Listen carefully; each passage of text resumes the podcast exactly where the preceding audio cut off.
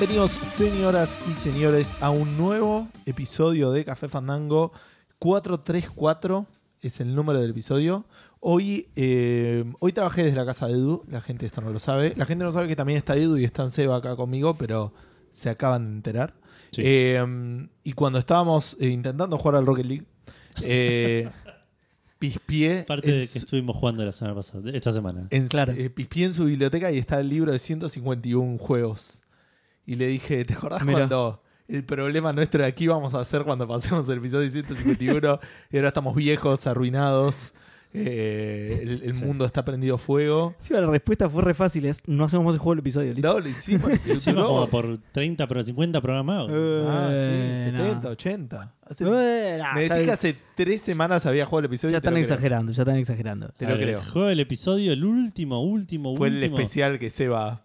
El especial de Seba, digamos. Pero ¿cómo el especial? El especial de Seba tenía juego del episodio. Yo fui al juego del episodio. Antes de ese. ¿Cuándo lo matamos? ¿Cuándo lo morimos? En el episodio 232, el Terraria. Yo dije como 70, ¿eh? Mira, igual a mí me parece 150 demasiado. ¿Está bien esa cuenta hecha? Sí. No te creo. 1 de marzo del 2019. No te creo. Estás chamullando. Bueno, episodio 434, que si mis cuentas son correctas, para mí...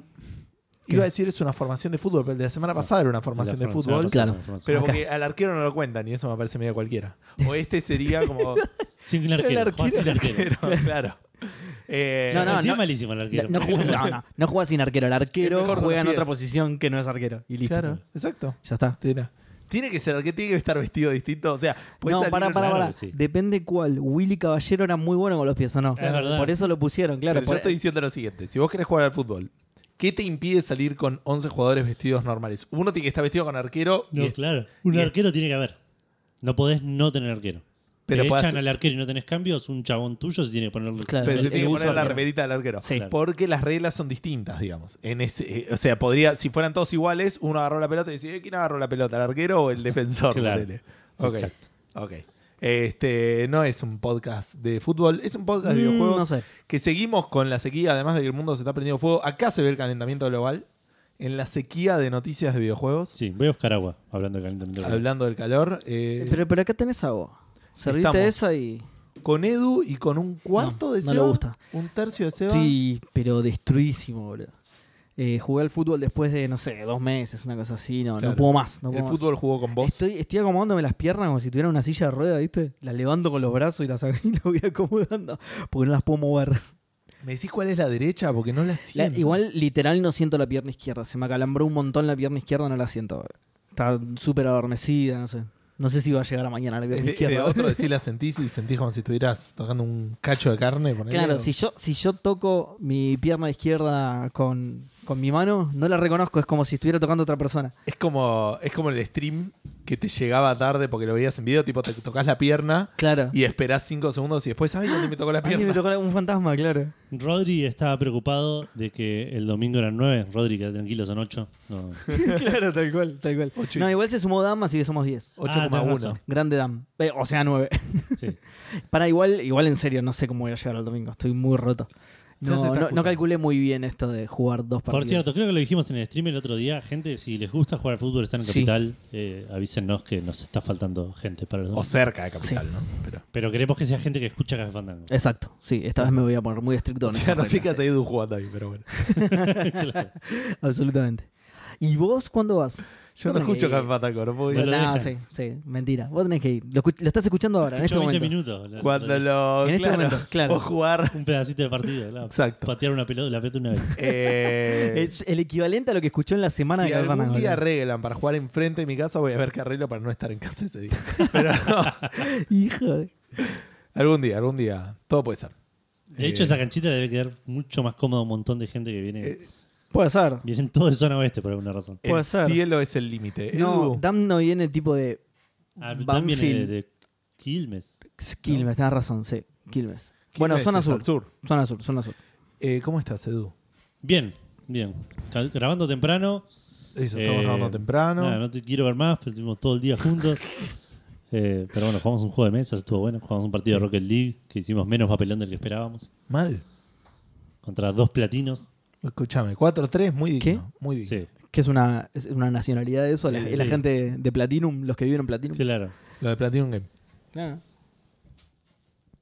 Bueno, entonces... pensé que ibas a seguir hablando.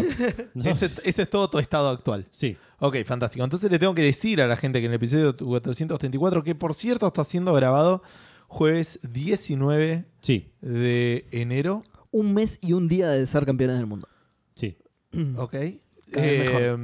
Eso va a mantenerse, ¿no? Hasta dentro de 4 años. Exacto. Sí. Ok, fantástico. Un poco menos... Porque esta vez fue en noviembre. Todos los 18. Y el mundial que viene, creo que es en junio, ¿no? Como viene siendo siempre, así que listo. Como dice la ley. Todos los 18 va a ser así. Exacto, sí. Ok. Exacto. Bueno, así que sí, hace más o menos un tiempo que ganamos una Copa del Mundo. Y además, esta semana, como dije, hay algunas noticias, algunos mods. Hay la misma cantidad de lanzamientos que noticias. Exacto. Lo que es muy bueno eso. No sé, a ver, tiene que haber pasado en otro programa también. Lo que pasa es que ahora es incomprobable. ¿Sabés lo que pasó en este programa? Que duchamos yo con los lanzamientos. Pero bueno. Gravísimas. Cuando yo quiero agregar lanzamientos, se me dice, no, esto que no. Y saca un port. Saca la manera. Que ya estaba disponible. Nada. Así que nada, juegos también. Ports que se vienen a PC. Un adiós. Hoy vamos a tener un adiós. Es un programa de luto, de despido. Nada. Es un momento triste. Esta semana fue triste. No lo leí encima, así que ni sé de qué es. Pero bueno, algo no está más. Algo no está más y se fue. Y no lo vamos a ver nunca más. Y lo vamos a extrañar. Además tenemos muchos cumpleaños. No teníamos cafecitos para leer. Lo vamos a extrañar. No se me ocurre. Tenemos cafecitos para leer. Y tenemos a un Seba. Edu, yo estoy haciendo mi mejor esfuerzo, boludo, por sacar energía. Y vos vas y bostezás en el micrófono, boludo. Dale, yo estoy roto, boludo. Seba está haciendo esfuerzo para no estar gritando. Para no estar tirado en el piso desmayado, sin glucosa. Se hace lo que se puede. Bueno, Seba, ¿qué preferís? ¿Contarnos ahora lo que hiciste para después desenchufar? O... me da lo mismo. No completé mi noticia, así que cuando esté hablando... Espero haya jugado mucho, porque cuando esté hablando, o vos, porque cuando esté hablando alguno de ustedes voy a... No, pero contá vos así, después ya entre los dos... ¿Arranco yo? Bueno, dale. Estuve jugando un juego que se llama Black The Fall... Un juego de 2017 hecho por una empresa que se llama Sand Sailor Studios. ¿Negro la caída? Exacto, la caída del negro. La caída del negro. Yo pensé que era jugar con Dafoe. Muy racista. Hay un montón de personajes, todos blancos, uno solo negro y es el único que se cae. Medio racista el juego. No, pero posta, ¿cómo es? Black, 2 puntos, The Fall. Igual es literalmente eso, negro la caída. Es una advertencia, negro guarda la caída. Claro, se refiere... como que hay un escalón, ¿viste? Negro, la caída. Ojo. Y es argentino el juego, es un estudio argentino, entonces no necesariamente hace referencia a la raza, es como es cariñoso. ¿Viste? Claro. Sí, negro, cuidado, boludo. Flaco, amigo, claro. Amigo. Che, máquina. Máquina. 90. Es turbina. Es la secuela de Machine de Paul. Claro. Machine de Paul, Turbine de Paul, claro. Bueno, nada que ver, todo esto era boludeo nuestro. Está hecho por una empresa que se llama Sand Sailor Studios, que tienen otro juego más, nada más yo no los conozco igual. Son rumanos. Esto es importante para más adelante, que son rumanos, okay. Así que guárdenselo. Nada, es básicamente un rip-off del Inside. El Inside lo conocen, ¿no? Sí, de la gente del Limbo. Es un puzzle platformer, side-scroller 2D, prácticamente todo en blanco y negro. Este tiene la particularidad de que tiene el color rojo, pero porque es tipo... Es como... ¿Cómo se dice? Me sale propaganda, pero... ¿Cómo sería la propaganda negativa? ¿O es así? ¿Es propaganda anti? Sí, ¿no? Sí, bueno, es propaganda anticomunista. ¿Sí? Okay. El juego es básicamente propaganda anticomunista, prácticamente. En sí, el juego es... O sea... Es poco intuitivo, no tiene un tutorial que te enseñe a hacer nada de lo que podés hacer con tu personaje. Tenés 2 o 3 mecánicas que... 2 o 3 cositas que vas agarrando en el camino y una, por ejemplo, la perdés. Una es una voz, la otra es un martillo. No, igual se los cuento porque esto no es spoiler. En una agarrás como una muñequera que tiene un puntero láser con el que podés manejar a gente o a robotitos o activar switches, que en un momento lo perdés. Y después tenés como un robotito, como un companion que te ayuda también a resolver ciertos puzzles. Con ese no voy a contar qué pasa. Estoy viendo imágenes. Sí. Se ve... Al mismo tiempo, lindo e indie. Exacto, eso iba a decir. Los gráficos son bastante mediocres. en general, visto de lejos, por ahí la composición es linda, claro, porque sí, tiene esa... Voy a poner esto entre comillas porque no creo que tenga realmente dirección de arte, ¿sí? Okay. No creo que tenga un director de arte. Para mí es un juego muy indie, muy, muy chico. Le salió indie, pero cuando se acerca te das cuenta que los gráficos son bastante chotos. Claro. Dirección de arte para la derecha, todo apunta como para allá. Claro, sí. Sí, sí, sí, para alejarse lo más posible de la izquierda, porque de nuevo es propaganda anticomunista. Como el Escape to Island que jugamos el otro día, determinamos que la dirección de arte es lo más lejos posible para que sí, se vea la menor cantidad de detalle. Sí, sí. Che, ¿no estaría bueno un acercamiento de los diálogos? No, olvídate. No. Mirá esa cara, chabón. ¿Vos querés que se vea que las colisiones son una poronga? Déjalo, boludo, déjalo ahí. Bueno, el juego en general es mediocre en todo sentido. Cada tanto tiene una sección de plataformeo entretenida o algún puzzle ingenioso que decís, ah, este estuvo lindo. Pero en general es bastante plano y pasa lo mismo con la historia. ¿Lo terminaste? Perdón. Lo terminé, sí, lo terminé. Pasa lo mismo con la historia. Es un, como dije recién, es una crítica al comunismo, pero es tan villano de película yankee de Guerra Fría la representación del comunismo que termina siendo caricaturesco. Que no lo... Y encima, volviendo, vieron que les dije, los desarrolladores son rumanos. Sí. Y los rumanos son de los que peor la pasaron con el régimen comunista. O sea, podrían haber hecho... algo más real, digamos. No más real, más... menos... Sí, menos caricaturesco. Ya te digo, le quedó caricaturesco. Claro. Y la pasaron mal realmente como para exagerarlo de esta manera y que quede... Es que por ahí es una consecuencia. Tipo, odian el comunismo porque... Sí, por lo mal que la pasaron. Pero es la gente que lo hizo por ahí no lo vivió. O sea, es como nosotros haciendo un juego sobre... Puede ser. Puede ser. O también puede ser que no todo el mundo sabe contar bien una historia. Café Fandango, el podcast que compara el comunismo con la dictadura, por cierto. Igual fue una dictadura en el caso de Rumanía. ¿El malo es Iván Drago? Sí. A ese nivel de caricatura. A ese nivel de caricatura, sí. No, más o menos, más o menos. Pero a lo que voy es que... He dies. A lo que voy es que...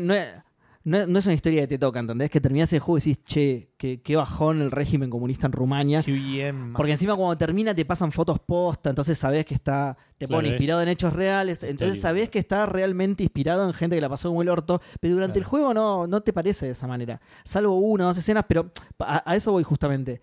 No todo el mundo sabe contar bien una historia. Sí, claro. Ellos quisieron... que veas los horrores del comunismo. Pero ahí tenían la mejor intención y las ejecuciones. Exacto. Ellos quisieron que veas los horrores del comunismo del régimen soviético en Rumania y les salió Stalin enrollándose el bigote, ¿entendés? Claro. También es que dijiste, es su segundo juego, digamos, o sea... También parece ser un estudio muy chico. No me quiero arriesgar porque no los conozco, pero parece un estudio muy chico. Y nada, bueno, eso. De hecho es el primer juego. El otro juego... Claro, sí, el otro es el segundo. Postgard es posterior. Sí. ¿Cómo se llama? Que no me acuerdo. Postgard. Ah, sí, no lo conozco tampoco. Que ese es mixed. Y el otro tiene Mostly Positive. Este tiene Mostly Positive. Sí, y tiene, sale ya que estamos, 180 pesos. Sí, eso lo tenía anotado. Sí. Ah, perdón. Bueno, eso. En Xbox 284 pesos, en Steam 180. Solo lo recomiendo si te encantó el Inside y estás buscando algo similar. Pero el Inside está lejísimo, ¿sabes? Este está muy por debajo. Ya les digo, este es... un juego bastante mediocre en todo lo que hace. Tiene cada tanto un pase ingenioso, pero te lo terminás en 5 minutos y sale 180 pesos. Por ahí, si tenés muchas ganas de jugar al Inside otra vez, pero malo, por ahí sí. Pero yo no lo recomendaría. Pero bueno, nada, está a buen precio por ahí, yo qué sé. Por 180 pesos, boludo. ¿Qué te compraron? Nada. Después estuve jugando al Gods Will Fall. Ajá. Que lo dieron el otro día con Gold. ¿Cómo estamos con las caídas? Todos tus juegos tienen caídas. Todos se caen. No me había dado cuenta de eso, boludo. No me había dado cuenta. Los negros se caen, los dioses se caen. No salva nadie. Bro. Y también estuve jugando al Seasons Fall. Babylon's Fall. Bro. Babylon Fall, claro, todo. No, Gods Will Fall lo dieron creo que el mes pasado en Gold. Hace poco, en Gold. También lo dieron en Epic. ¿Sí? Está hecho por Clever Beans, que son unos británicos que hicieron solamente este juego. Es una poronga, no lo jueguen. Encima lo dieron gratis justamente en Epic y en Gold, así que probablemente lo tengan, pero no lo jueguen. No me voy a molestar en explicarlo, lo único que voy a agregar es que vos ves las ilustraciones de las cutscenes cuando arranca el juego y son horribles, boludo. Son horribles. Entonces dices, a ver el juego. Arranca el juego y decís, ya está, listo. Se terminó acá. Se ve extremadamente poronga para hacer un juego 2021, pero muy mal. Ni agarrando los assets más gratis de Unity haces un juego así, boludo. Te cuento, Fallout... Ese sería otro. Fallout es buenísimo. Star Wars, Jedi Fallen Order, sí. Fall Guys. El Fall Guys. Y bueno, acá usando ya el buscador de Steam tenés un montón. Human Fall Flat. Todos juegazos encima, ¿eh? Estos dos son malos nada más. After the Fall. Greenfall 2. Esto ya no te voy a... Greenfall. Claro. El Sid Meier's Civilization 6 tiene una expansión que se llama Rise and Fall. Mira, listo, ya está. Jugué a eso también. Fall, la palabra más repetida en títulos de videojuegos. Acabamos de confirmar. Puede ser. ¿No hay dos que se llaman Gridfall y Godfall? Seguramente. Que salieron... Que Gridfall está bueno y Godfall no es...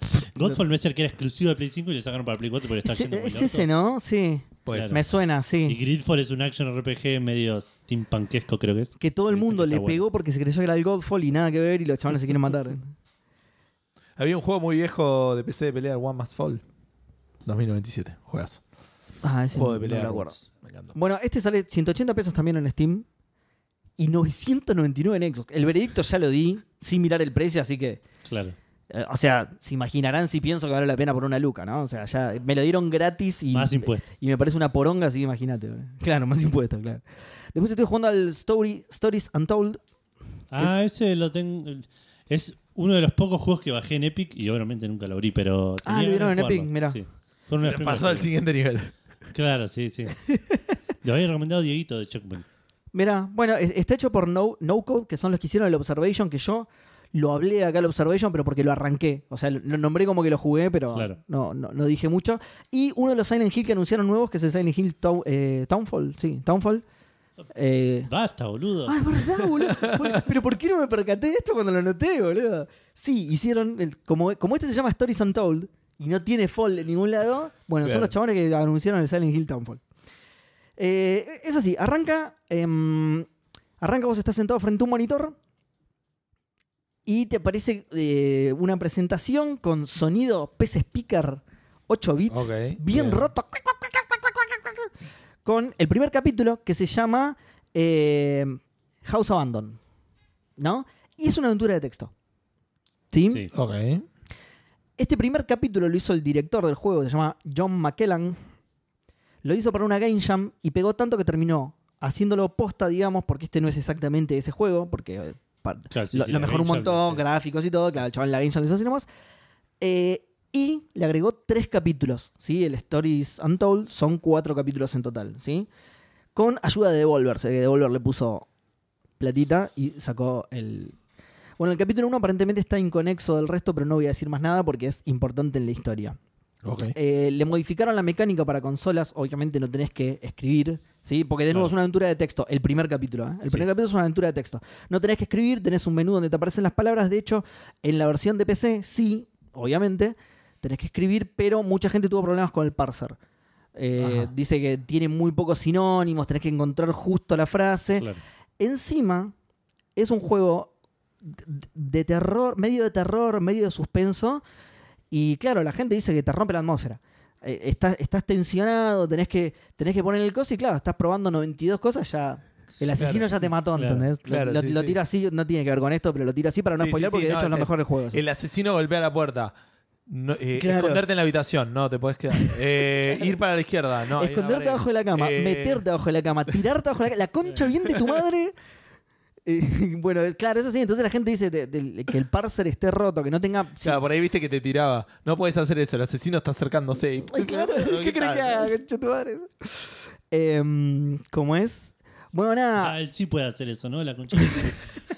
Claro, el asesino se tira abajo de la cama a ver si me vale la puta que te parió, boludo. ¿Cómo es? Bueno, después ya el capítulo 2... Ya son más puzzles, ya no es una aventura. O sea, estás también sentado... El asesino intenta abrir la puerta, pero no encuentra el mejor adecuado. Así que tenés más tiempo. Bueno, empujar, por lo menos porque... es justo para todos. Está bien. Están todos luchando con el parto. Se escucha que el asesino grita la concha de tu madre desde afuera de la habitación. Eso podríamos decir, ¿no? De la gente torpe como yo, ¿no? Que tenemos problemas con el parser, entonces... No van bien los verbos. Bueno, ¿no? Puede ser.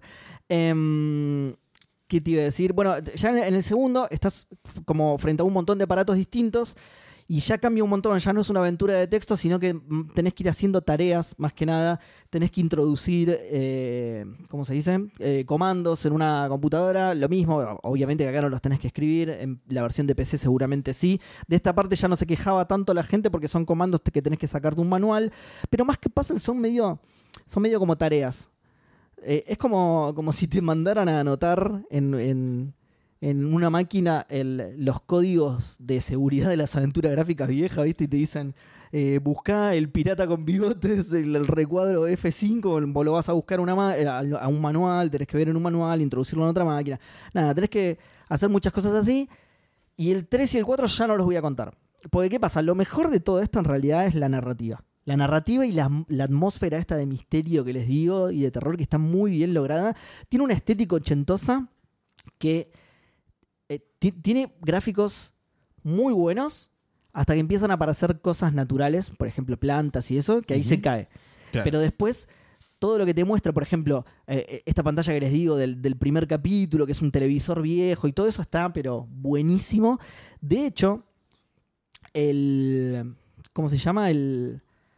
La portada del juego y el logo los hizo Kyle Lambert, que es el chabón que dibuja los pósters de Stranger Things.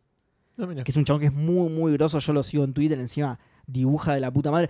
No sé si los vieron alguno de los pósters, que son dibujados a mano, no son fotos, son dibujados a mano. Bueno, y es el chabón que hace la gráfica oficial, digamos, para Stranger Things. Hizo el logo y los pósters de este juego también. Mirá. Y tiene toda una estética ochentosa muy, muy linda, pero bueno, los gráficos están en esa. ¿Sí? Están muy buenos hasta que te empieza a mostrar cosas de la naturaleza y ahí ves que... Ahí te das cuenta que es un juego indie. Lo que tiene lo otro es que, de nuevo, estás sentado frente a un monitor... en un escritorio, con un teclado, con una lámpara, o sea, ahí podés renderizar, podés poner los polígonos que quieras, porque no te movés de ahí, entonces es una maravilla. Pero igual más adelante se nota eso, de que es un juego indie. No pude encontrar cada cuánto salieron los capítulos, pero no sé si funcionan mucho solo, porque como les dije antes, parece muy inconexo los capítulos, después vas encontrando una conexión y, de nuevo, no les voy a contar más nada, porque...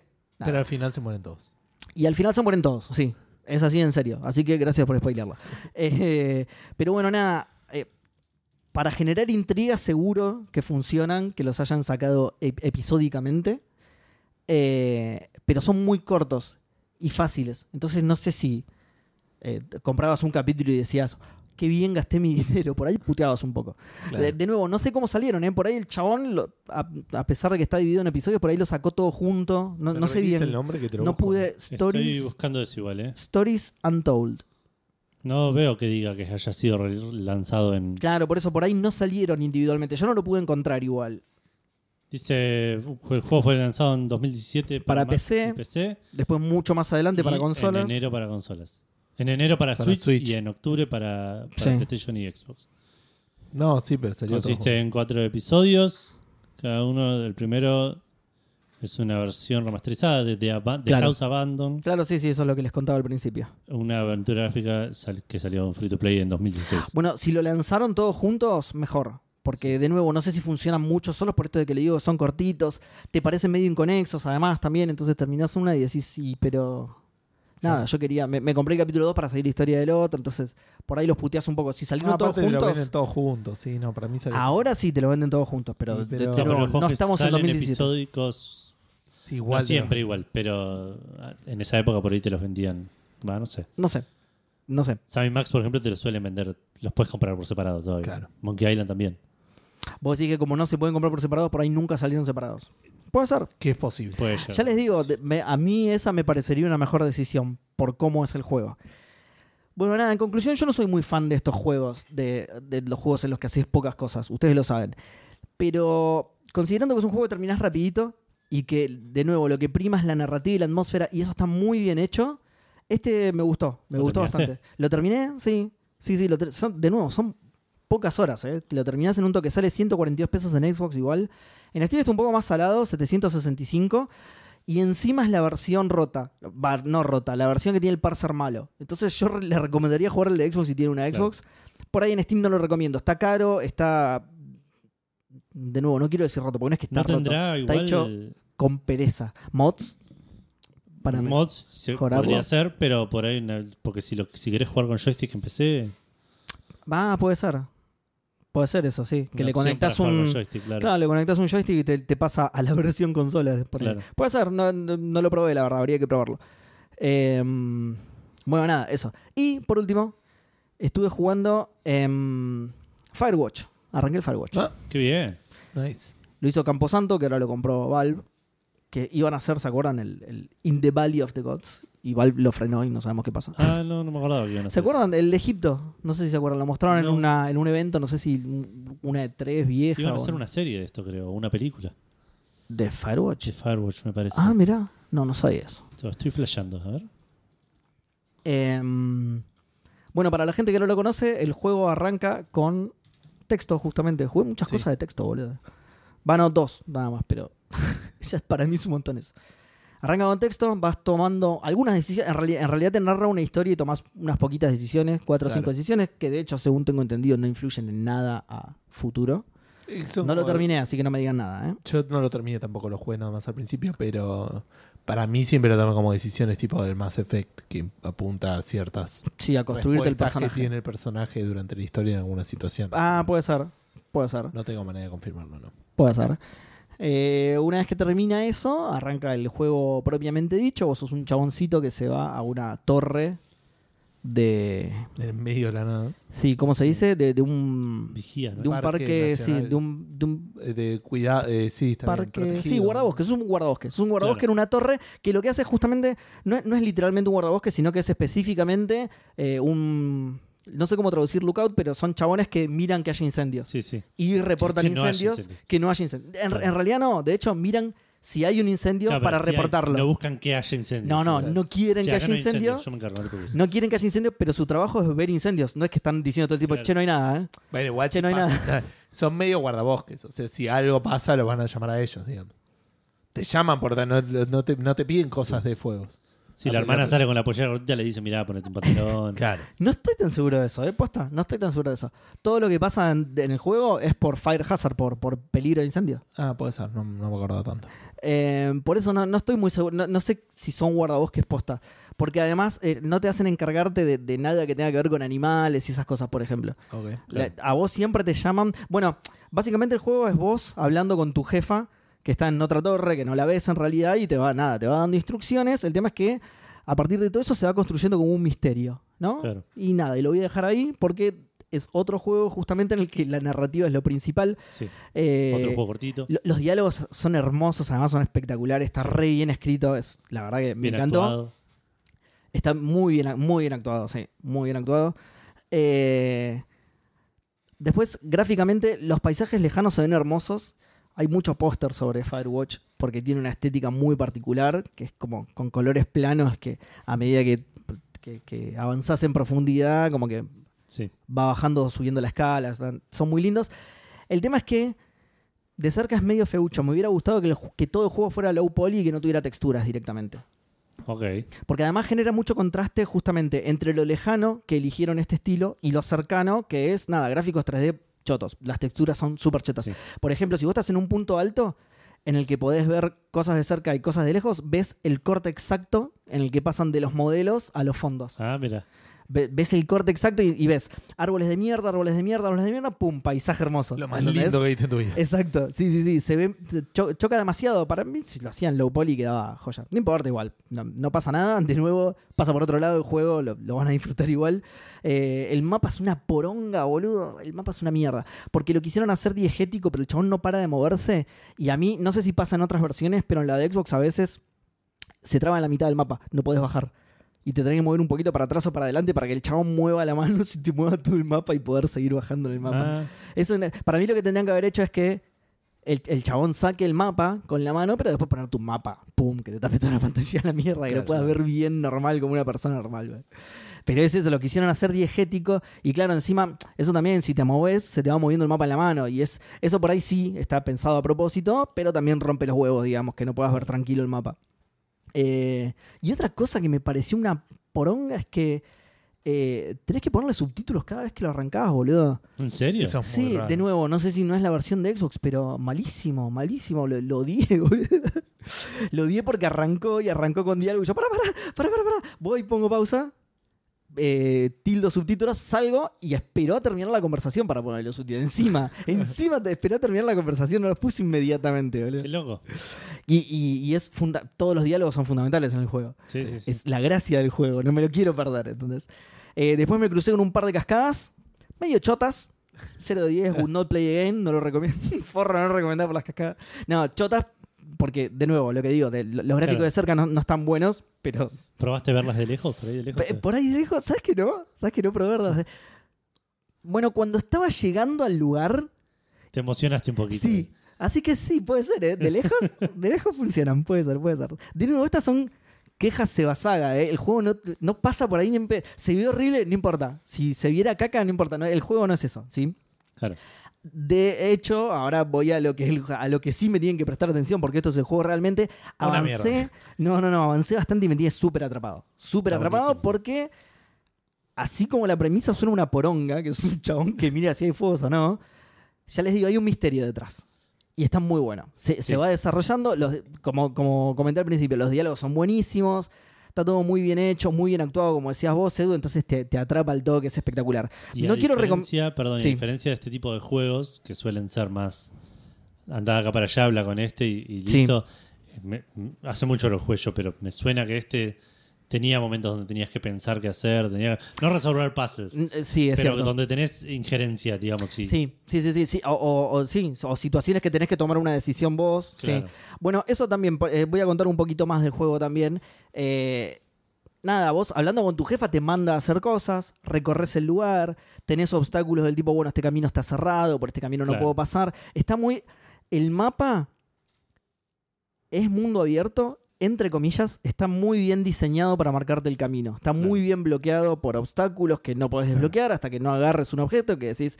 Que además te lo imaginás. Es un metro de baño. Ya, listo, lo daba vuelta todo. Es un juego de fútbol también porque... en una parte pasé y pateé una latita. Literal, encima, sí, boludo. Sí. Bueno, tiene cosas de esas. Por ejemplo, tu jefa te manda...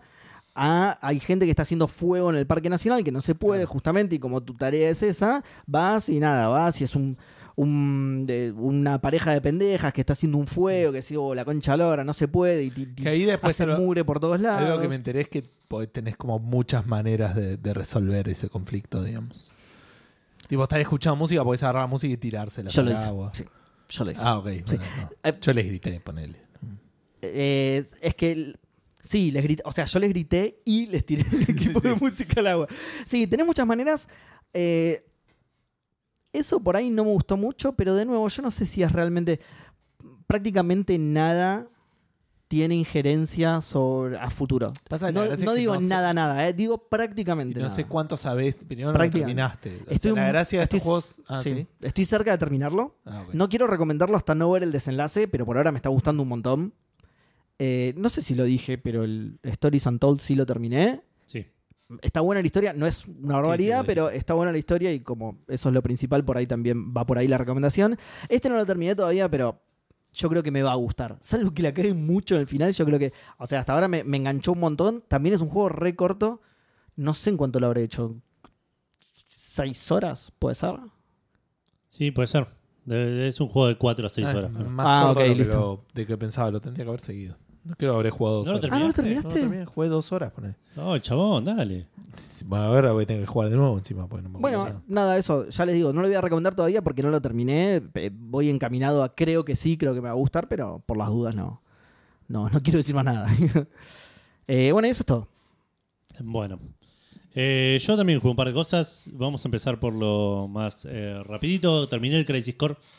Finalmente terminé. ¡Ay, boludo! ¿Cuántas sesiones le pusiste al Crisis Core? No, es un juego corto. Es un juego corto para terminar la historia. Y eso es lo que iba a comentar ahora. Porque cuando lo fui terminando, viste que hace un par de semanas conté que había llegado a un punto donde te dijeron, che, guarda que si pasás acá no puedes volver. Yo dije, ¿ya? Debe ser una de esas que te... Sí, dijiste que no era la final de... Claro, que debe ser tipo que vos vas y estás un rato largo así. No, ese es ya las últimas misiones. Sí. Y ahí me acordé que es un juego bastante corto, pero porque está hecho para usar el New Game Plus. Está muy hecho, hay un montón de submisiones que se habilitan en el New Game Plus, equipment y un montón de cosas que obviamente no los voy a hacer. No, claro. El Edu de 20, 21 años lo hizo. El Edu de 35, 36, claramente no.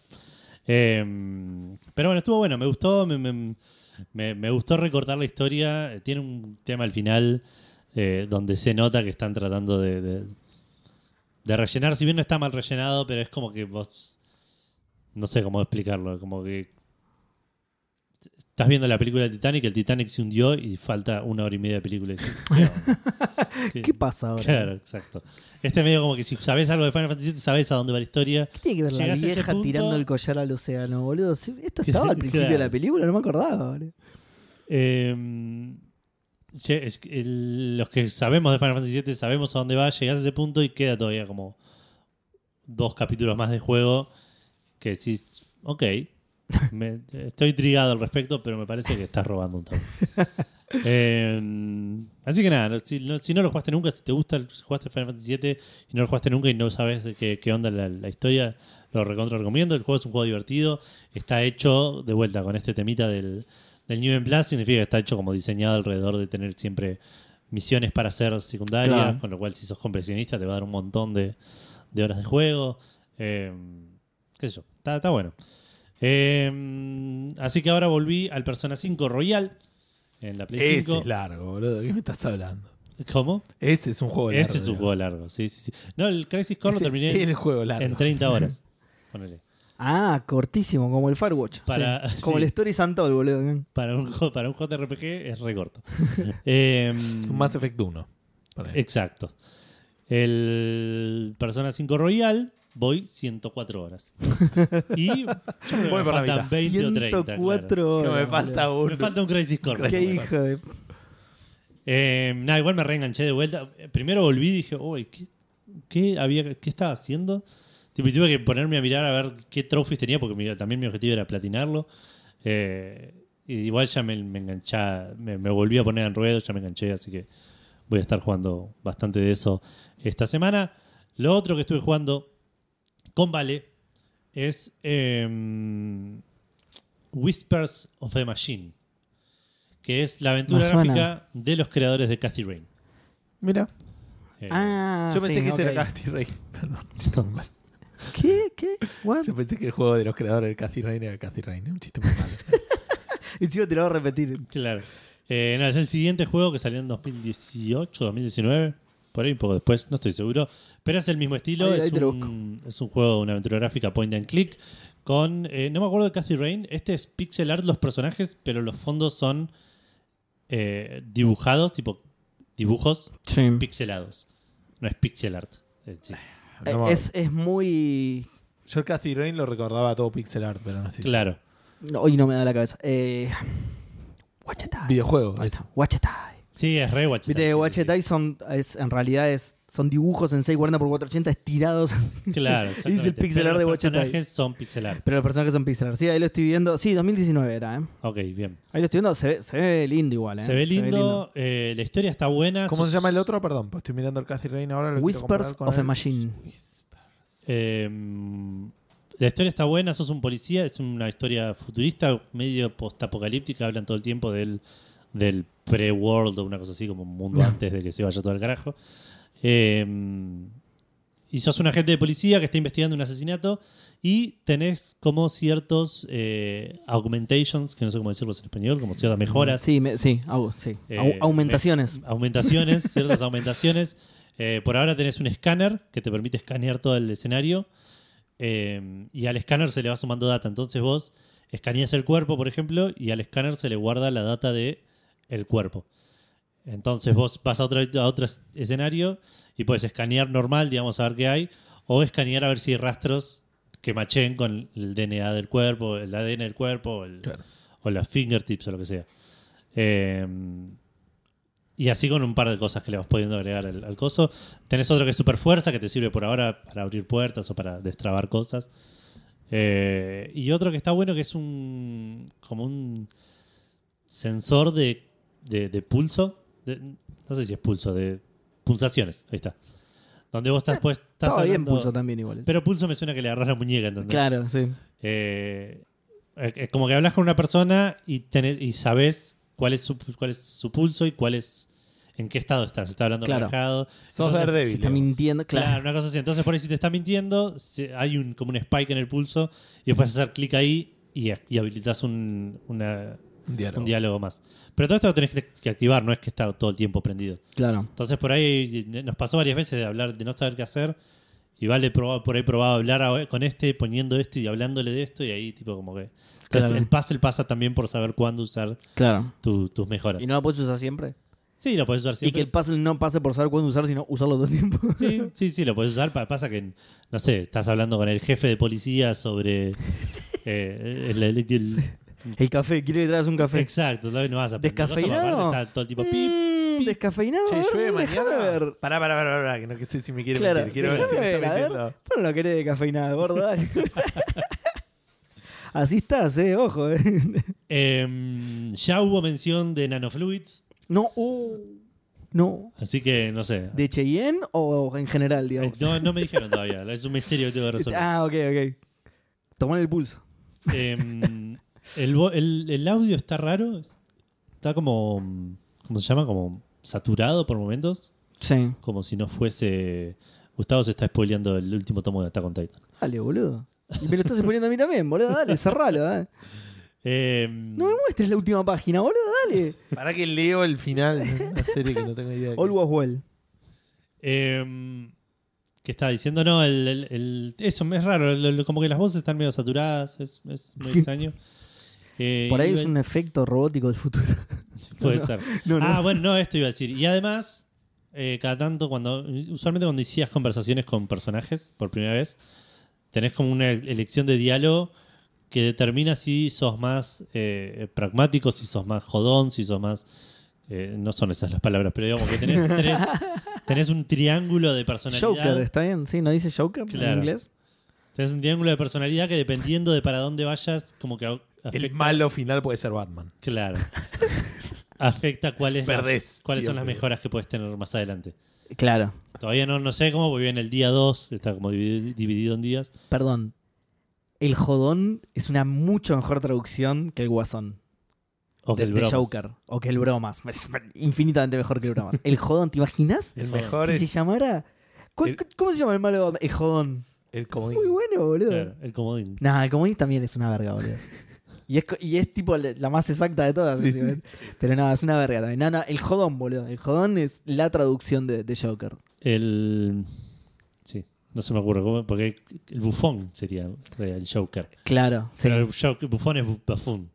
Claro. O sí. Jester. Bufón sería Jester también. También.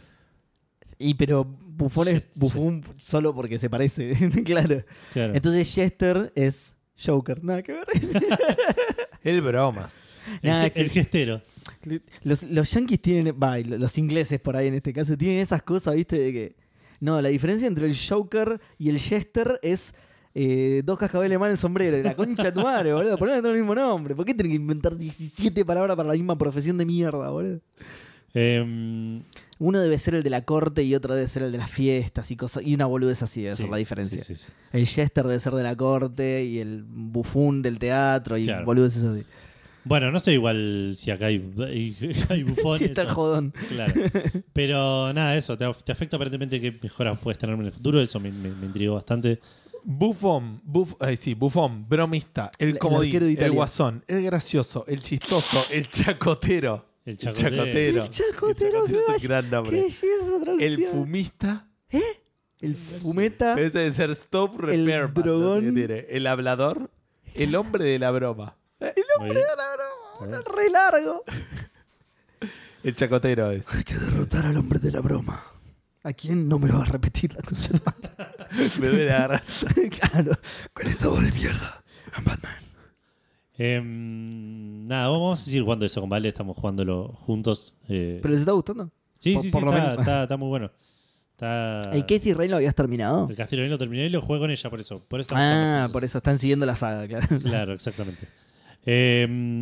Y por último, estuve jugando Football Manager. Armé un equipazo, pero Germinal de Rawson nunca vio un equipo tan competitivo en la historia del club. La gente de Rawson está muy contenta. Hasta que llegó una oferta de Defensores del Pronunciamiento y me fui a Defensores del Pronunciamiento. El traidor. Pero pará, armaste el equipo y te fuiste, boludo. Sí. Le dejaste a los mejores jugadores a Germinal y te fuiste. No, me olvidé de fijarme cómo iban. Dale, boludo. Dale. Voy a abrir a ver cómo les está. Y no, pará, porque yo tengo un dato que por ahí no es así. Yo dije, la gente de Rawson está muy. ¿Germinal de Rawson está en Rawson? Sí. ¿O es como Central Córdoba que está en Santiago del Estero, boludo? No, está en Rawson. No sé dónde está Rawson. No Chubut, claro. Está en Rawson, pero no el de Chubut, el de Jujuy. Ah. Te dice. Claro, no sé. Por ahí es Rawson de Claro, por ahí es Rawson de San Juan, claro. No, me fui a Defensor del Pronunciamiento, que es de Concepción del Uruguay. Que no está en Uruguay, está en Entre Ríos. Sí, está en Entre Ríos, exactamente. Está en el centro de Córdoba. Que claro. Entre Ríos no la provincia argentina, sino en quilombo total. Entre Ríos, claro. No, pasa que la gente no sabe, pero en Entre Ríos se concibió Uruguay. Exacto. Por eso está pegadito. Parió ahí nomás, lo dejó ahí tirar. Perdón, hago un paréntesis, porque estas cosas no las vamos a comentar en Café Fandango, pero estoy chumando a ver si pasó Entre algo, Ríos, digamos. Pero, o sea, mirá por las ramas que nos fuimos, vos decís que no las vamos a comentar. Vieron que Microsoft echó a 10.000 personas. Nah, ¿no? Imposible. Una cosa así. Microsoft es una empresa buena. Me gusta porque es el momento para que se empiece a discutir. Tipo, hay una noticia que dice Riot Games despide a 46 personas. Y dice, bueno. Por lo menos no fueron 10.000. Claro. Es como que es el momento para que se empiece a decir, che, poca gente, ¿viste? Claro. Bueno, ahora no miran. Sony despide a 9.999 personas. Pero no son 10.000, ojo, no son 10.000. Eso hasta que alguien convenza a Jim Ryan de que más números son mejores. Claro, y te diga, despedimos a 10.001. Bueno, a ver, ¿cómo le está yendo a Germinal de Rawson? Están en la... No, me pasé. Séptima. Subieron a la primera, están mañana con River, el nuevo clásico. La rompen. Muchas gracias, Eduardo Franco. Como a mí, están octavos. No. Bueno, tan buen equipo no existe entonces. No te hace no sé canchero, qué técnico trajeron. No te hace canchero. O si trajeron un técnico. Es, claro, es Pochettino que pone a Messi en el banco, ¿viste? Claro. Che, tu madre. Bueno, me fui a Defensor del Pronunciamiento. Lo dudé un montón. Estuve tipo súper conflictuado al respecto. ¿Era mejor el contrato? Más o menos, era mejor el equipo. Era tipo, pasé de estar en séptima a estar en cuarta. Entonces. Qué traidor, boludo. Pero vos le tenés que tener, ¿cómo se dice? A los colores, ¿cómo se dice? Me acabas de preguntar si era mejor el contrato. Pero me pregunté yo. Vos no, Edu, vos naciste en Rawson, cualquiera. Naciste en Rawson, Edu, es tu pueblo. Sí, claro, boludo. Pero ahora tengo un juego que se llama Germani, que es como un anagrama de Germina. Para recordarlo. Vos decís que es alemán. A la gente le va a gustar eso. Trajimos un alemán. Es un topo, boludo. No, bueno, qué sé yo. Germani Rawson se llama. Che, que eso me suena de algún lado el nombre de este chabón. Qué raro. Es el presidente del club anterior con bigote. Se le cae mientras juega, ¿viste? Con el capítulo de South Park de Michael Jackson que anda con un bigote y se le cae todo el tiempo. Y nadie se da cuenta de Michael Jackson. No, estaba re conflictuado por esta. Primero porque había armado un re equipo y dije, por ahí tengo chance de hacer una buena temporada acá. Claro. Y me sirve más, tipo, tener más. Además le saqué todos los jugadores. Claro. Aparte es una paja decir mosca en vez de mosca, ¿entendés? Si no te van a pegar, es medio fuerte. ¿What? Defensor del Pronunciamiento. Okay. Perdón. Okay. Ustedes hicieron los chistes la semana pasada. Es cierto. No, es verdad. Es cierto. Y lo otro que me preocupaba es estar tipo abrazando más de lo que puedo abarcar, digamos. Mirá. Entonces, mirá, vos le hizo sutil, ¿viste? Porque no... Cagando más alto de lo que le da el culo. Quiso decir. Tal cual. Porque nada, no tengo reputación como para ir a dirigir un equipo de primera todavía, entonces... ¿Pero no está en la misma categoría? No, ¿cuarta? No. Dijo, pasó de séptima a cuarta. Pasé de séptima a cuarta, por eso. Mirá cómo escaló, boludo. Por eso lo acepté, por eso terminé aceptando. Ojo, porque acá te va a agarrar Pacífico. No, Pacífico no está. No. Ya está en primera Pacífico. Está jugando... Está haciendo pretemporada en Miami con River. Bueno, el tema es que llegué, me dieron un montón... Tengo un montón más de plata para comprar jugadores, porque claramente es un club profesional. Tiene jugadores más caros. No armé mucho equipo. Traje un arquero y traje algún que otro jugador que necesitaba tipo para tener recambio en un par de puestos. Y me está yendo como el orto, pero como el orto. Por traidor, diría la gente de Germinal Rawson. Pero sin precedentes lo mal que me está yendo. No, sin precedentes no, soy malísimo cuando soy el manager. Pero digo, hace mucho que no me va tan mal en un club de Football Manager. Así que no sé cuánto voy a durar. No gané ni un partido de liga todavía. Mi objetivo era terminar en la primera mitad de la tabla. Estoy anteúltimo. ¡Oh, no! Estoy anteúltimo. Tengo 4 puntos de 8 partidos. ¡No! ¿Cuatro? ¿Ganaste? ¿Empataste 4 o ganaste 1 y empataste 1? No, no, empaté 4. No gané ni uno. Empaté 4 y perdí 4. Y los 4 que empaté fueron contra clubcitos que están ahí alrededor mío, digamos. Lo peor es que... Los defensores de la matemática, los defensores de todo club. Los defensores del sumamiento, los defensores del restamiento. No, lo peor es que usualmente cuando me pasa esto, las veces que me va mal, me suele pasar mucho que juego bien y mis jugadores no terminan de hacer los partidos, o sea, como que los números me avalan, pero los resultados no. Claro. Los resultados son los que importan. Le voy a mostrar los números al presidente y me dice, sí, tómatela. Acá están tus cosas. No sé, por ahí no ve los resultados. En este no me está pasando tanto eso. Como que los partidos los estoy perdiendo porque no estoy jugando bien. O sea, y no le estoy encontrando la vuelta y me estoy empezando a frustrar un toque. Claro. Vas a volver a Germinal.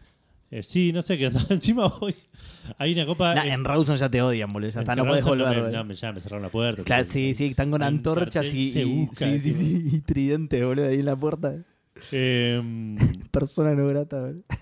No. Bienvenido a Germinal Raúl, se baja una foto de él. Claro. Hijo de puta, tomátela. No, me lo que iba a decir. ¿Qué estaba por hablar de esto? Que no sabes si volver a Germinal Raúl. No estaba diciendo eso. Estaba diciendo algo de la táctica, estaba hablando. Que no le encontrás la vuelta. Sí. Que estás perdiendo un montón. Ay, pero no, me hiciste olvidar que iba a decir. Oh, o sea, la puta madre. No sé. Ah, sí, bueno, no, esto. Que pasó algo muy gracioso hoy porque estaba jugando este mod.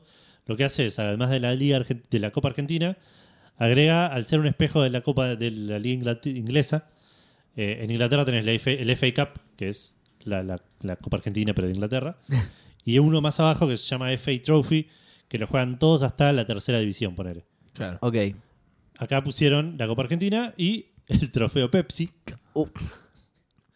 ¿El Pepsi le pusieron en serio? Sí, le puso los chavales que hicieron el mod, le pusieron trofeo Pepsi para que sea más argentino, ponele. Qué hijo de... Si Pepe le hubieran puesto Tarahui, boludo, en vez de Pepsi, claro, para que sea más argentina. Cuestión que ese lo... El Fanta Challenge. Claro. Lo juegan equipos de, inglés, ¿sí? De segunda para abajo. O sea, okay. De tercera división sería, acordate que la primera división es la liga profesional. Ok. Con Germinal siempre me tocaba un equipo de cuarta, tercera, me rompían el orto. Esta vez me tocó un equipo de sexta, séptima. Gané. Me tocó un equipo de quinta. Le gané por penales. Un partido que debería haber ganado mucho más cómodo de los que lo gané. Terminó ese partido y mis jugadores levantaron una copa. ¿Mirá? Hubo una animación, armaron una tarima en el medio del estadio, mis jugadores salieron a festejar una copa en la mano. Sí. Le dije a Gustavo Gasendado a los míos, che, creo que salí campeón de algo. Claro, copa de verano, 3 equipos nada más. No sé qué onda. Bien. Tirando Pepsi a las felicitaciones. No, obvio que no, resulta que no. O sea debe ser un bug porque pasé de fase a la fase de grupos. O sea que levantaron una copa falsa. Levantamos una copa, sí, no sé qué. Le dieron a uno, che, ¿me tenés esto? ¡Gané, boludo! Mirá. Mirá lo que tengo, boludo. Claro. Sacá a la gente, traeme una tarima. Pará que es para los nenes de Papi Fútbol. Pará. Si alguien pregunta, yo voy a decir que gané la Copa del Trofeo Pepsi. Sí. Que lo estoy jugando todavía, pero no importa. Por la duda no, por si averiguan, tirado el trofeo Manaos. Mirá si averiguan el trofeo Pepsi y dices, che, este Franco es un... Tal cual. Mentiroso. Nada, muy gracioso. Pero veremos si la semana que viene si sigo siendo de técnico de pronunciamiento. Si no me rajan a la mierda. O me van a encontrar lustrando zapatos, claro, en Concepción del Uruguay. La semana que viene, bueno, volvió el Final Fantasy. Y la serie de Last of Us. Vi el primer capítulo. ¿La viste? Yo no. Está buena. Está bastante buena. Es raro recomendar este tipo de cosas porque hay 3 públicos. El que lo jugó y ya sabe qué esperar. El que no lo jugó pero quiere jugar el juego. Y el que no sabe nada. Para el que no sabe nada va a ser medio una serie de zombies. Que va a estar buena, va a estar bien contada. Sí. Pero va a ser una serie de zombies, no sé, claro, si es algo muy novedoso. Claro. Para los que jugaron el juego es súper fiel. O sea, el primer capítulo por ahora está re bien hecho. Se re nota que está metido Don Barbas. Sí, ese. Porque es... ¿Cómo le dijiste? ¿Don Barbas? No, sí, me acuerdo el nombre. ¿Don Barbas? Me gusta. Porque están muy parecidas, no solo o sea, los diálogos y las opciones, sino, y los personajes, digo, sino las tomas, cómo están presentadas ciertas escenas. Está hecho muy... Sí, vi que en internet comparaban tomas de la serie con cutscenes del juego, sí. Exacto. Pero está bien, la verdad, los personajes están bien. Por ahora lo más flojito que tiene es Ellie, pero porque tuvo poca participación hasta ahora y es la más diferente visualmente, digamos. Claro. Sí, ok. Pero en actitud parecería que está bien, así que... Está bien igual que haya tenido poca participación, porque si sigue el juego, el primer capítulo podría estar bien. Más o menos, porque no es... Ellie aparece después. Por eso te digo. Ah, entendí que... Si la serie... que lo decías como una pregunta, no como una afirmación. Claro, no.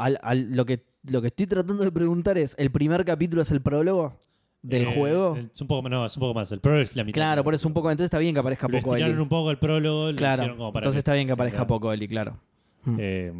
Así que, pero bueno, nada, me enganché y tengo ganas de seguir viéndola. Sí, probablemente la siga semana a semana. Yo la quería ver, pero no tenía tantas ganas. Por eso tampoco la vi. No me muero de ganas de verla. No. Porque es de Sony. Te pinta por ese lado. Es eso. La voy a ver todo el tiempo y yo aguanté con la concha tomada. Estaría bueno que no. Enfermo, chabón, pero eso es algo que cambiaron. Spoilers. Yo quiero una serie de Gears of War, boludo. Claro, dijo nadie nunca. No, sí, dijo. Halo, pará, dijo coso de Bautista. Sí. De Bautista no va a ser de. Sí, de hecho está planeado en serio, boludo. Claro, no sé si es una serie, me parece que era una película. Una porra. Yo la quiero ver. Parece que era una película. Me hiciste acordar, los Firewatch habían anunciado que iban a hacer una película en 2016. ¿Lo buscaste? Sí, no se supo nunca más nada. Ok. No, que estaba diciendo. Eso, un poquito mini spoiler. El juego pasa en 2012 y avanza en el tiempo. Este pasa en 2003 y avanza en el tiempo. Entonces, eso, nada, voy a hacer un chiste. Estaría bueno que aparezca una Xbox, ponerle como un guiño a la. ¿Te imaginás, boludo? Sí, tipo, buena. No creo. No pasaría, pero sí, te entiendo. Como una Play 2. Un guiño. Eso. Un guiño, claro, sí. Un gesto, eso. Una Play 2 de última. No, bueno, por eso, pero digo, en el 2003 tendrían que... No sé, en el 2001 salió la primera Xbox. Creo que sí. Pero eso también era un detalle que vi en el Last of Us original y en el Last of Us 2 más que en el original. Que en todos lados había Play 3 porque no había salido, no llegaron a salir las otras para el mundo del juego. Bueno, 2002. Gustavo. No, perdón. Mirá, en Norteamérica en el 99, 18 de noviembre del 99. Mirá. ¿Cuál? La Xbox original, digamos. La mierda. Bueno. Y después en Japón y en Europa, sí, en 2002. Tardaron mucho en sacarla. En Japón y en Europa, boludo. No es tan lejos, boludo. No son 3 años. No, es un año, pero sí, es verdad, no está. No, pará, dijiste 99 y 2002, dijiste. Sí. Claro, pero es 18 de noviembre del 99 y 22 de febrero del 2002. Ok. O sea, claro. Sí, un poquito menos, ¿no? Bueno, la Xbox... Claro, la 360... ¿Tuvo el mismo problema o no? No, la 360. ¿La 360 fue? La 360 salió en noviembre de 2005. La Play 3 salió en noviembre de 2006. No, eso no digo yo. Porque son consolas diferentes. Acá estamos comparando regiones de la misma consola. Está bien. Vos decís que le haya pasado la misma consola. No, eso ya no sé. Que acá salió como un año más tarde la Xbox con respecto... No sé si fue la One. ¿Cuál? No sé. Acá...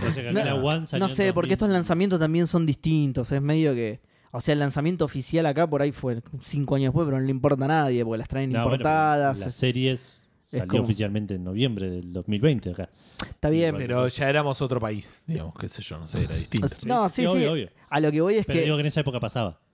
Que en la de la One. Tiempo entre región y región. ¿En la de la One? Sí. No, en la de la 360. Sí. Perdón, la de la. No. La One no es la original. Ya no mezclamos todo. Claro, por eso. Yo creo que la One tuvo ese problema. Sí. O sea, el problema, esa particularidad. Que si en el 2013 pasó, tiene mucho sentido. Claro, por eso yo no estoy discrepando con vos. Lo que yo estoy diciendo es que si a la One le pasó eso, como que no importa mucho. Una vez que salió en Norteamérica, ya está. La gente se la trae de afuera. Es que es como... Pasaron como 15 años, no sé, y como que está todo mucho más globalizado. En esta época sí era más, tengo que esperar a que salga realmente en Japón para poder diferentes regiones. Ahora la One no, porque juega cualquier cosa en cualquier lado. Acá no, acá el juego tenía que ser PAL para una región, todo, entonces medio que más adelante te chupaban huevos y la sacaban distinta. Tenés que hacer la pregunta. Perdón, la pregunta. No, soy yo el que le faltan fuerzas. No, tenés que hacer cuando te hace la cuenta, te pregunta el tema de la región. Y eso, y la gente no está tan acostumbrada a hacerse cuentas con región afuera. Antes lo repensábamos, boludo. No, pero quiero decir, en Europa por ahí dice, no voy a poner que soy de Estados Unidos. Claro, porque después por ahí sí, va a salir, lo vas a tener. Además es el orgullo, ¿viste? ¿No? Ya va a salir, claro. Bueno, Gustavo, muy brevemente, para que no me digan que soy tan fanático de DC, vio Black Adam y estaba mediocre. Ay, me gustó. Estuvo Yo bien. La vi, Black Adam, no estuvo y me bien. Gustó. A ver, no estuvo tan bien, digamos. Estuvo mejor que algunas películas de Marvel, obviamente, pero también estuvo peor que otras, digo. Sí. Pero lo que es una película de DC. Es una película de DC. La vara está bastante baja. Dentro de DC es una de las que más me gustó, de hecho. Sí, lo que tiene es que tiene personajes, además, que no aportan pero absolutamente nada. Tiene dos héroes que si los sacás de la película es exactamente la misma. De hecho, hay uno que no me gustó. Sí, no. La personalidad. Sí, Ant-Man. No hace buenos chistes, no hace nada. Por eso. Sí. Ese resta. Y la minita no suma ni ya me lo olvidé. Suma ni resta. Me había olvidado que había una. Sí. Me llamó un poco el mejor atención. Es. ¿Cómo se llama el actor? Pierce Brosnan. Claro. Pierce Brosnan, sí. Está muy bien. Me sorprendió verlo ahí. No tenía idea nada de la película. Yo también me re sorprendí. Actorazo, además, obviamente. Pierce Brosnan le sumo un montón.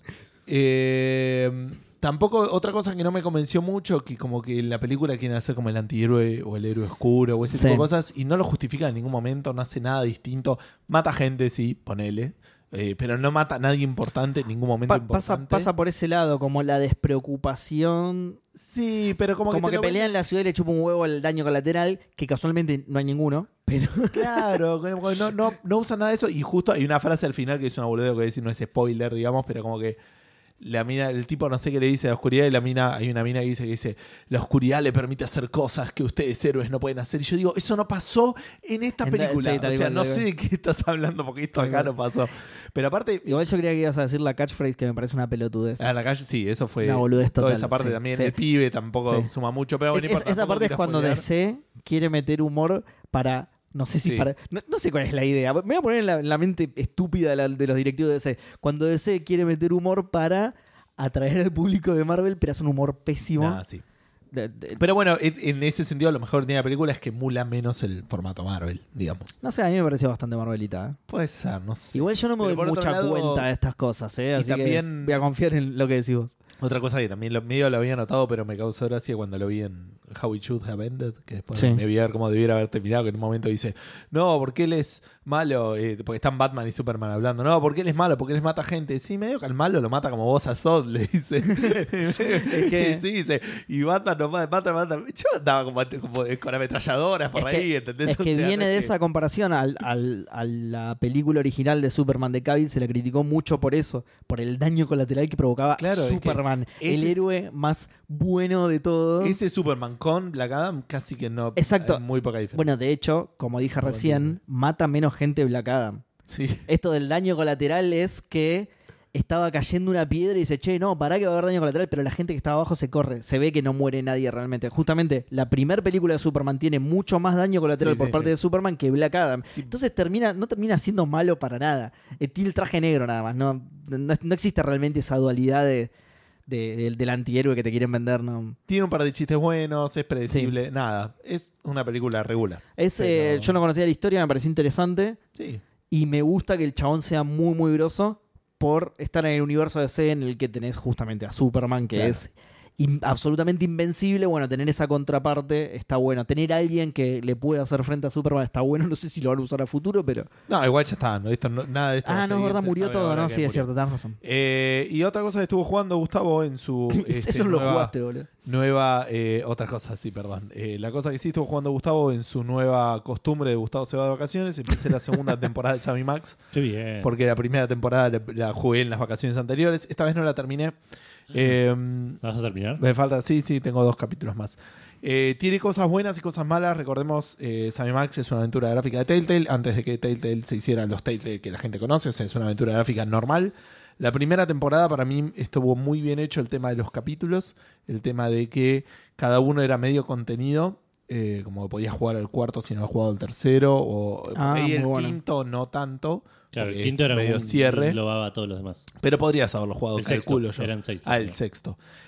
Pero por otro lado es raro. Digamos, es raro decir que alguien vaya a jugar al quinto el cuarto episodio sin haber jugado al tercero, ¿me entendés? Claro. Y como que en este ya está, o sea, de hecho ya presumen que jugaste la primera temporada, arranca con algunas referencias que también podrías jugarlo, pero te vas a perder muchas cosas. No me parece mal igual tampoco. Por eso es lo que estoy diciendo, o sea, este como que ya tiene otro, para bien y para mal, toma otra postura de decir, ok, vas a jugar esto, lo vas a jugar en orden, vamos a hacer cosas que están buenas y cosas que por ahí no tanto. Este ya terminaba medio con cliffhangers los capítulos. Claro, todos los capítulos medio terminan con cliffhangers. Todos varían muchísimo más. En el 1, medio que hay un montón de cosas que vos ya sabés, tipo... Te voy a contar una boludez. Vos jugás en el primero y tenés dos personas que son importantes, que son Bosco y una minita que no me acuerdo ahora el nombre. Civil. Bosco se cambia el disfraz todos los capítulos y Civil cambia de trabajo todos los capítulos. ¿Me entendés? Entonces cada vez que empezás decís, bueno, voy a ver qué está haciendo ahora. Uno, Este no, eso ya no pasa. Pero las locaciones también cambian, digamos. Otra cosa es muy común, en el primero pasan todos los capítulos también. Bosco, hay un ítem que te vende que necesitas y cada vez le empieza a meter precios más exorbitantes. Sí. Y obviamente... eso me acuerdo porque eso pasa en el... Yo el primer capítulo, el primer episodio del primer juego lo jugué yo. Lo jugué completo, creo. Eso va creciendo. Tipo, en el primero te pide, no sé, $1,000, $10,000. En el segundo te pedirá $1,000,000 y a partir de ahí crece. Ridículamente. Imposible, claro. Pero es que siempre es el mismo puzzle. Digamos, el puzzle de cómo consigo la guita es distinto y se resuelve distinto en cada juego. Acá no, sí le metieron un par de minijuegos en los primeros dos que se dieron cuenta que eran malísimos y no sacaron más, de andar manejando. Hay que sacar que andar manejando cosas. Ya está en el primero. No, pero era más accesorio, excepto en un par de partes, pero... pero en este no, tenés que como que sumar ciertos puntos. No me acordaba. Me suena muy raro que lo hayan agregado porque... Que eso no funciona es algo que se dieron cuenta de la aventura gráfica de los 90. Tenían un montón de minijuegos. La aventura de Lucas, o sea, Indiana Jones, el Sam y Max original, tenía un montón de minijuegos y ahí ya se dieron cuenta. Pero no solían ser obligatorios. No. Más o menos. Por ejemplo, el Indiana Jones tenía lo del globo. Sí. Que no es un minijuego, ponele, pero es una mecánica distinta dentro de... Sí, es acciones. Las peleas. Pero las peleas sí no eran obligadas. Bueno, lo del globo tampoco, es verdad. Podías elegir un camino, pero... No pasaras por ahí. Claro, pero sí salías con el auto por la ciudad. O sea, era medio... Si no hacías una, hacías la otra. Claro. No me acuerdo. Entonces, estabas medio forzado a introducir alguna mecánica. Claro. Tu capacidad estaba en elegir la peor. El pijazo menos doloroso, claro. Y otra cosa que hacen que... Está bueno y no está bueno, dependiendo de qué contexto estés. Meten cosas ahora ya para hacer más una historia más larga. O sea, por ejemplo, introducen al detective vecino que vive al lado. Sí. Mira. Que no hace nada hasta el capítulo en el que estoy yo, en el cuarto. Y te lo introducen en el primero. Y es muy raro en un concepto de aventura gráfica que te muestra un personaje que no tengas que hacer algo. En el capítulo 2, por ejemplo, está espiando... Por ahí es el chiste. ¿O no? Está bien, pero quiero decir, está espiando a Bosco. Pregunto, yo no lo... Yo programado, jugador programado, ¿no? Sí, programado de aventuras gráficas. Sí. Lo veo espiando, digo, algo voy a tener que hacer con esto. O por ahí tengo que hacer que lo espíe, que se vaya. En un momento se va porque Bosco se va. Y decís, bueno, ¿qué tengo que hacer ahora que se fue? Nada. O sea, te están contando algo que va a tener un payoff 2 capítulos después. Claro. Y no está... O sea, está bueno como... Está bueno narrativamente, pero molesta... Claro, al punto de vista de Game Design. Muy Stories Untold eso. Me vino bárbaro ese ejemplo para explicar un poco más un juego que no quiero explicar para no explicar. Y también en algunos pases es más difícil, cosa que está bueno, pero tuve que buscar un par de partes. Había un ítem que no había visto. Una vez que lo vi, lo resolví. Igual de vuelta, es un juego que yo ya lo había jugado en algún momento, entonces algunas ideas me quedaron. Y no me acuerdo, hubo otro que también tuve que buscar. Es súper gracioso. Sí. Es parecido a lo que pasaba cuando hablabas del... calculo yo, del... ¿cómo se llama? High on Life. Solo que, bueno, en este no tenés gente que se interrumpe a sí misma haciendo otros chistes, digamos. Acá son todos los diálogos, todos van a tener chistes, algunos te van a enganchar, otros no. Sí. pero suele tener un buen ratio si te gusta. Sí. Me dijeron que agregue eso del High on Life. Yo no lo llegué a ver, pero hay una opción para bajar la cantidad de diálogos. Sí, lo mencionamos. ¿Ah, sí? Lo había mencionado yo cuando yo lo había mencionado en un momento. Que la gente cuando lo criticaba decía que incluso en el leve... ¿En serio? Porque te pasa eso, lo que de vuelta, yo estoy diciendo de experiencia de terceros, como te pasa más o menos como decías vos cuando escuchabas a los vecinos, como que te pasa que alguien te está hablando y te está queriendo hacer un chiste y tu arma al mismo tiempo dispara el trigger y te tiene que hacer un chiste y dispara un poco, por favor. Eso es cierto, suele pasar. No digo suele pasar, me ha pasado en un par de ocasiones. En la de los vecinos no, por ejemplo, porque los vecinos están lo suficientemente alejados del trigger de la siguiente escena como para que te los puedas quedar escuchando sin que te interrumpan. Pero más adelante sí me pasó un par de veces. Pero hay chistes por todos lados. En este lo que sí te pasa, y mucho más no voy a decir, porque no hay mucho más para decir, que está buenísimo y lo súper recomiendo, sale 2 mangos y toda esa gilada, y se juega muy bien con joystick. De vuelta, lo juego en la Switch y está buenísimo. Y la semana pasada anunciaron la temporada 3, así que la remaster de la 3. Es que es tan caótico, particularmente Max, obviamente, ¿no? Pero Sam también es medio caótico, que medio que en algunos momentos quieren decir una respuesta graciosa que está bueno, pero a veces se contradice con lo que acaba de decir en otra cosa distinta.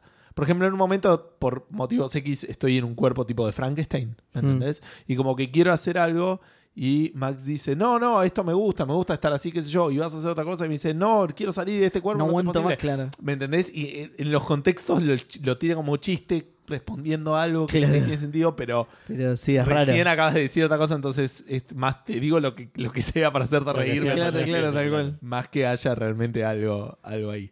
Pero bueno, nada. Esto creo que ya lo pregunté, pero obviamente que no me lo acuerdo. ¿Está involucrado Purcell? No. Me parece que sí, Creo que sí, me parece. Creo recordar que sí.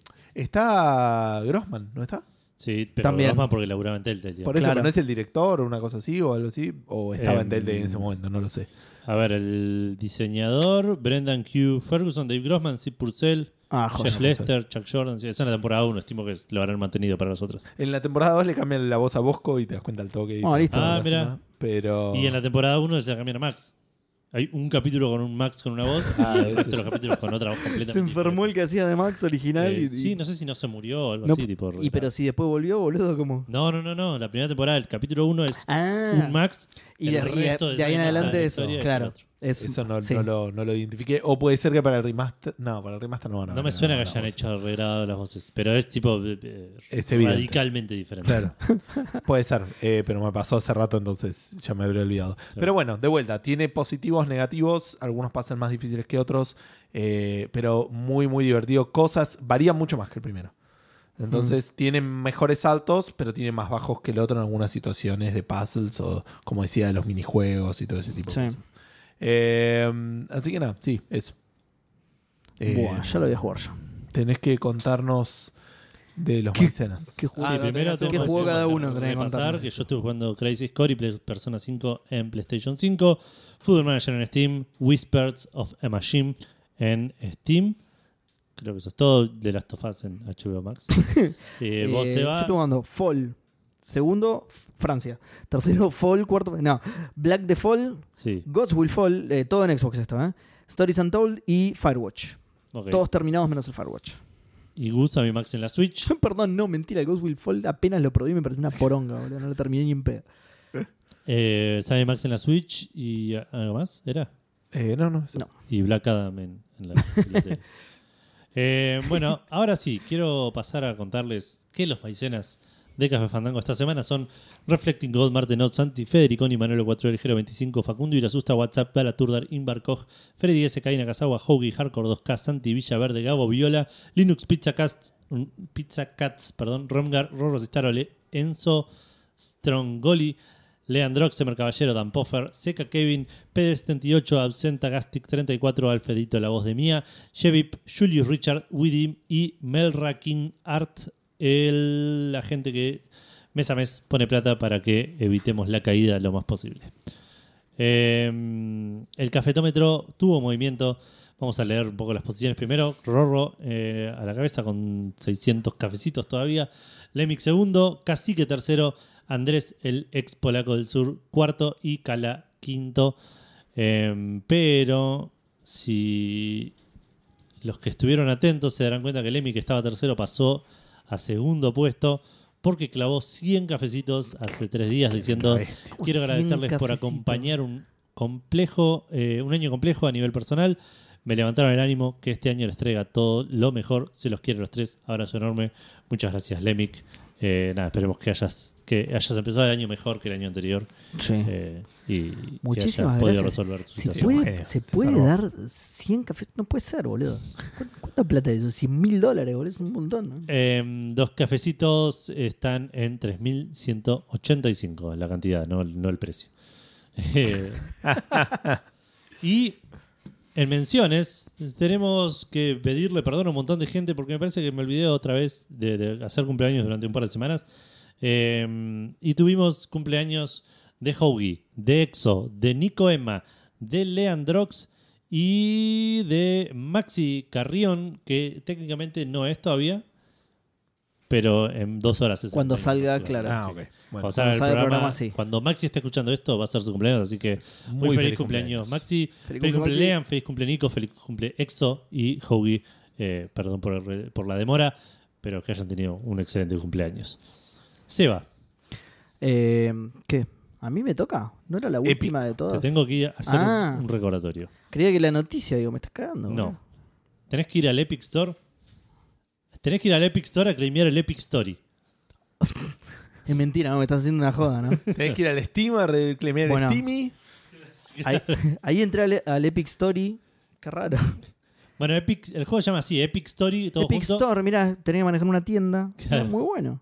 De una juegos. Una tienda chiquita. Una tienda chiquita de juegos. De juegos en el que la gente no juega nada, canjea cosas. Claro, canjea cosas gratis. No te da un peso. Perdés plata todo el tiempo. Claro. Pero tenés otras máquinas de hacer plata que se llama Fornicito y ganás siempre. Está todo bien. Fortnite es el Clapausius de Epic, ¿no?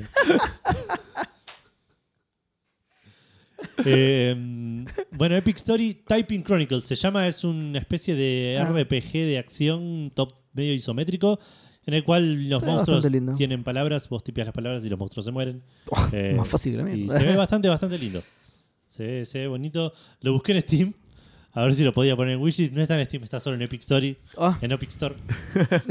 Probablemente porque se llama Epic Story. Claro. Así no, que... no quieren, en Valve no lo quieren. Claro, cuando en salga Steam no el Steam Story. ¿Sabes qué metieron en horta? Re infantil gay, ¿viste? No, ¿sabes qué metieron en el... hasta que no lo llamas Steam Story? Claro. Metete en el horto. Y pasamos a los lanzamientos. Arrancando con One Piece Odyssey, el RPG por turnos de la serie One Piece, que salió para PlayStation 6, Xbox 6 y PC. Unas ganas de jugarlo. Acá somos todos muy fanáticos de One Piece, ¿no? Yo obvio. Sí, ok, listo. ¿Vos sí? Sí, eso sí, tiene el barquito, mirá ahí. Es cierto, mirá. Sí. ¿Y tenés mangas? No, porque tener una pared, boludo. Son un montón. Bueno, no, pero por ahí no los tenés. Para veces me intenté de empezar a coleccionarlo, pero viste que como puedes sacar que con una cantidad tan grande, dentro de 2 años subiré a quiebra y tengo 35 te clavaste, de 98. Sí. Claro. Qué baja. Es como empezar a leer ahora Game of Thrones, la canción de Hielo y Fuego. Ya claro. Sí, terminalo primero y vemos. A ver qué pasa. Mirá, Edu tiene Witcher 3 ahí. ¿Vos lo jugaste, Bus? Bueno, One Piece Odyssey salió para todas esas consolas que dije. Sale $60 o 6.099 pesos tanto en Steam como en Xbox, lo cual me parece un número exorbitante. $60 ¿Es exclusivo de PC o algo así? No, ¿por qué no sale 70? Porque no es oficial el precio. O sea, no es... estás hablando del precio de acá, digamos. Localizado o algo así. No. Digo, no es... No está estandarizado los $70. Los $70 los agarró Xbox, los agarró EA y no sé si muchos más. Okay. Probablemente Ubisoft, tal vez, pero no es. Claro, los grandes. No es el precio estándar de. Bueno, las grandes más que nada. Los grandes publishers. Determinan el estándar, pero no es que ahora ese es el precio. Pero los rebeldes que hicieron el juego One Piece dijeron, vamos a ponerlo barato para el pueblo, $10 menos. Sí. Tuvo correctas reviews de parte de la prensa, un poco más mediocres de parte de los jugadores, si bien tiene Very Positive en Steam. Me puse a ver un par de reviews en Metacritic que decían, algunos decían que el juego es muy fácil, que es bastante genérico, que es un open world muy grande al pedo, cosas así. Uno decía, odio One Piece, así que le pongo un 0. No, dijo, odio One Piece, pero no le pongo 0 porque odio One Piece. No, claro, seguro que no. Seguro que no. Contame más. Porque si la review arranca con odio One Piece, el resto de la review no lo leo. Not a racist, but... Claro, claro, tal cual. Sí, no me digas. Hasta ahí es lo que me interesaba de tu review. Gracias. Después salió Persona 3 portable, que es el que Gus me critica. Gus me critica más el de abajo y es más criticable el de abajo. Pero este salió por primera vez, Gus, era injugable. Yo lo jugué. Salió por primera vez. PSP jugaste, ¿verdad? En la Vita. Los lanzamientos salen por primera vez por lo general. Claro. No,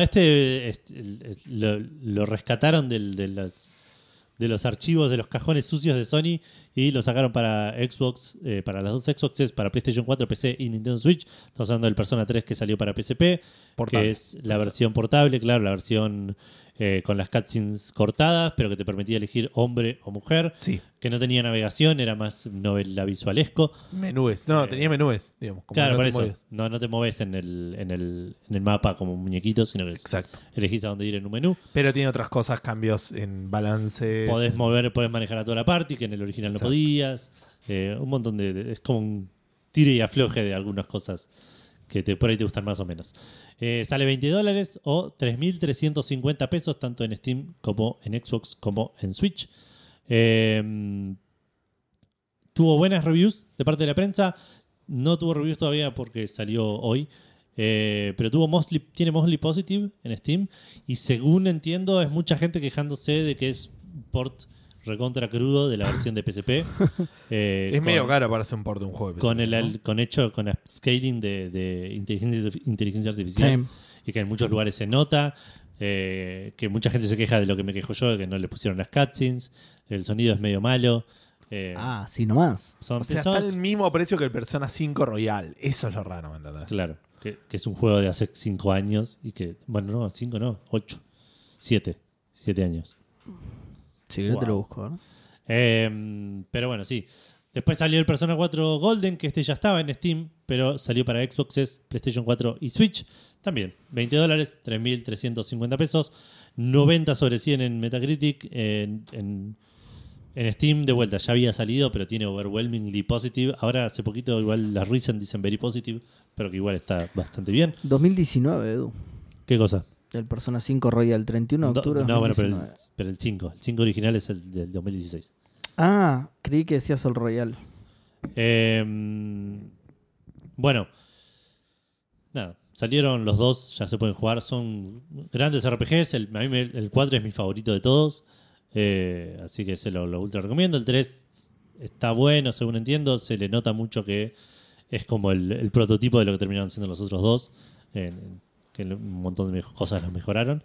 Pero, no sé, vos lo jugaste, Gucci. Sí, gustó. No, está bueno. Sí, si te gusta la fórmula Persona, va. Exacto. Es un poquito más oscuro que el resto, digamos. Ok. Y como detalle,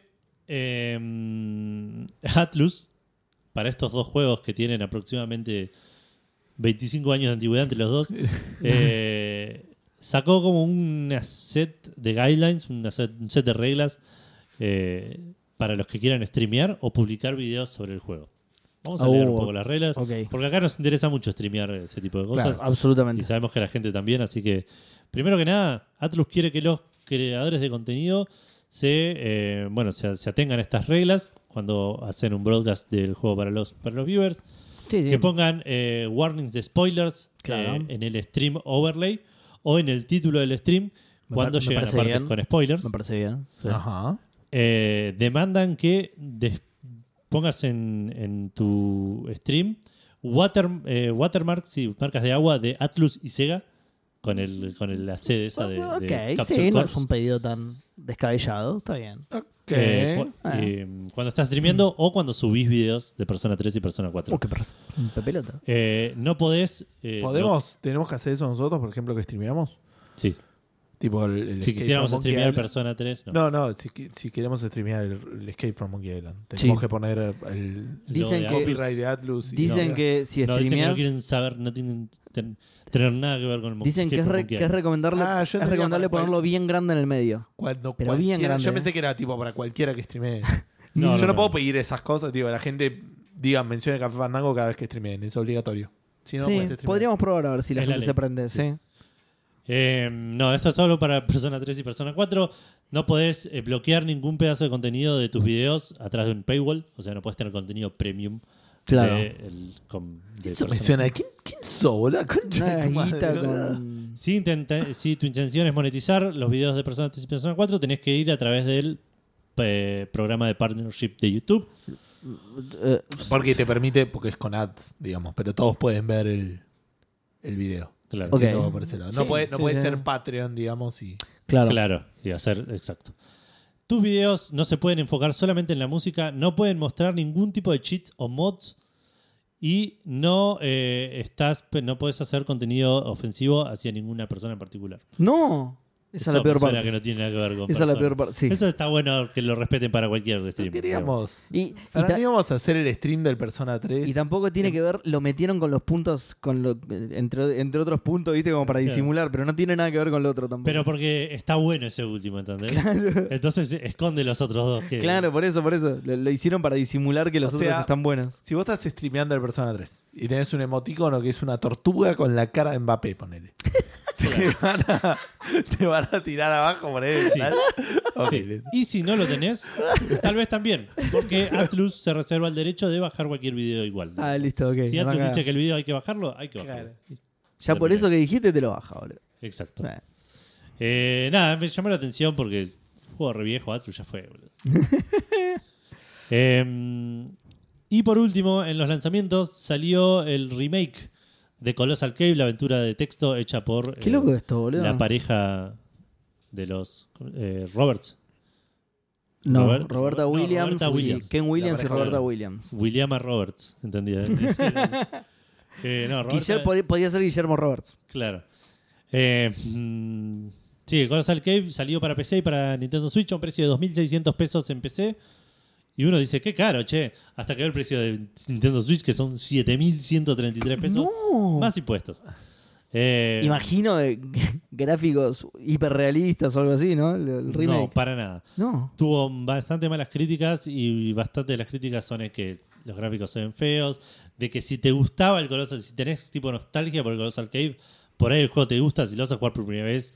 Te vas a frustrar, vas a estar recontra confundido, no vas a entender que... Hay mejores juegos. Exacto, sí. Tal cual. Y es que sí, boludo. Este no es de Kenny Roberta. Me parece que no.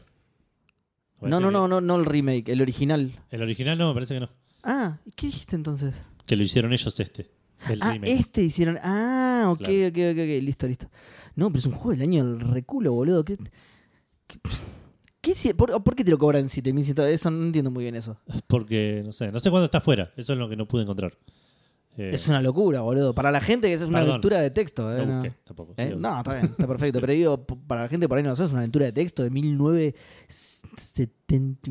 Creo que ni llega al 80, 70 y algo. ¿Y puede ser que sea en Steam que estaba? 2.600. Está 4... Ah, no, porque tengo el cafecito. Bueno, saben, pero con impuestos 4.095 es con impuestos. No me asusté porque pensé que lo habían subido. Pero está bien que digas el precio con impuestos porque lo que nos sale realmente, pero es una locura. Sí, pero bueno, el de cosa no. Pero claro, pero oficial es 2.600 si llegas a estar afuera. ¿Qué hicieron? Lo transcribieron con otra fuente, los soretes esto, boludo, y te lo venden a 7 lucas. Es una locura esto, boludo. No, pero cambia, o sea, deja de ser una aventura de texto y ahora es una aventura en primera persona. Claro. Ah, ok. Ahí está. Bueno, eso preguntaba, digo, ¿qué le hicieron? Porque no busqué imágenes. Que igual de vuelta, dicen que se ve bastante fea y que está diseñado como el ojete porque es un... remake, ¿no? Le mantuvieron los pasos, Ahí está, Adventure Remake. A ver. Que está hecho mucho para replayability y si la playability no está buena, digamos. Claro. La replayability tampoco. Oh, y mamadera, boludo. Posta, se ve bastante fulero, ¿eh? Bueno, y hablando de juegos que se ven bastante fuleros. Un modder llamado Tsuna Mods, un grupo de modders supongo que será, hicieron un mod llamado Echo S7 que agarra a actores de voz de alrededor del mundo y los puso a grabar voces para todos los diálogos del Final Fantasy VII original. Ah, no te la puedo creer, boludo. Sí, salió ahora hace poco, es gratis, entiendo, me parecía que era gratis, ahora me entró la duda. Dudo que puedan cobrar por eso. Sí, tenés razón, así que debe ser gratis. Estuve viendo un par de videos al respecto, queda bastante bien, o sea, queda como un juego de esa época que tenía voice acting. Hicieron un montón de laburo, tradujeron el script original japonés al inglés, sí, para ajustar muchos diálogos a que suenen más humanos y no a un chabón leyendo un textbook de un juego. Y que ahora que terminaron con este, anunciaron también que van a pasar a hacer lo mismo con el Final Fantasy VIII y Final Fantasy IX. Y se me puso la piel de gallina. Qué bien, queda bastante sutil estuviste esta vez. Sí. Se me puso como la piel de gallina. La piel, sí, de gallina. Sí. Qué laburito, ¿eh? Sí, sí, sí, posta. Busquen videos porque la verdad, de vuelta, es como estar jugando, no sé, como que te diga a un Lunar, a cualquier otro RPG, JRPG de Play 1 que tuviese voz. Queda bastante bien, ¿no? No queda descolgado, sí, no queda. Así que bien por ellos y... Y bien para vos. Sí, no voy a jugar al Final Fantasy VII, pero bueno, el 8 y el 9 por ahí me puede llegar a interesar. El 9, no me engañemos a nadie. Ah, eso estuve jugando, perdón. Empecé el Final Fantasy IX en japonés, a ver qué onda. En japonés, bien. Sí. Bien. Estuve... ¿Vas bien? 3 horas para jugar los primeros 15 minutos del juego. Pero la respuesta es no, digamos. Claro. Pero sí, pero lograste, que es lo importante. Encontré el script en internet, así que estuve también medio comparando con eso. Está bueno, qué sé yo. Como ejercicio me gustó. Seba. No, me toca a mí. Gus. El verde y... Basta de querer hacerme leer mi noticia, boludo. Llegó el momento. Es malísima mi noticia. Llegó el momento hablando de Titanic. Hace 1000 años hablando de Titanic. Vos arrancás a ver Titanic la primera vez y decís, este barco se va a hundir, boludo. Spoilers. Este barco se va a hundir, boludo. Dale, boludo. Yo no la vi. Ok, es el barco se hundió. Algo parecido el otro día, me pasó lo mismo. Le pasó a la gente de Google. Cuando anunció cosas, digamos, Google anuncia algo, decís, ah, mirá este Titanic nuevo que va a sacar Google, ¿entendés? Hace cuánto que Google anuncia algo. El logo es un iceberg, Google, en serio, dale. El barco, en realidad. Barco hundido, tipo, la mitad del barco, claro. Directo, cero sutileza. ¿Hace cuánto Google no saca algo que la pega? No, Chrome, no sé. Android. No sé. No estoy seguro. No, Android es posterior a Chrome. Meet. Pero... ¿Será posterior? No sé. Sí, pero Meet en realidad es el reemplazo de Hangouts. Drive. Y Meet, no sé cuánto, pero sí. Pues, Drive, no sé. Google Drive. Pero bueno, nada. Google Stevia no igual es... Estamos hablando de cosas que ya no están hace banda igual. Pero... No, fue hace poquito. Sí. Google Stevia... No sí. Era uno de ellos. No endulza. Siempre lo subimos. Google Stevia murió esta semana.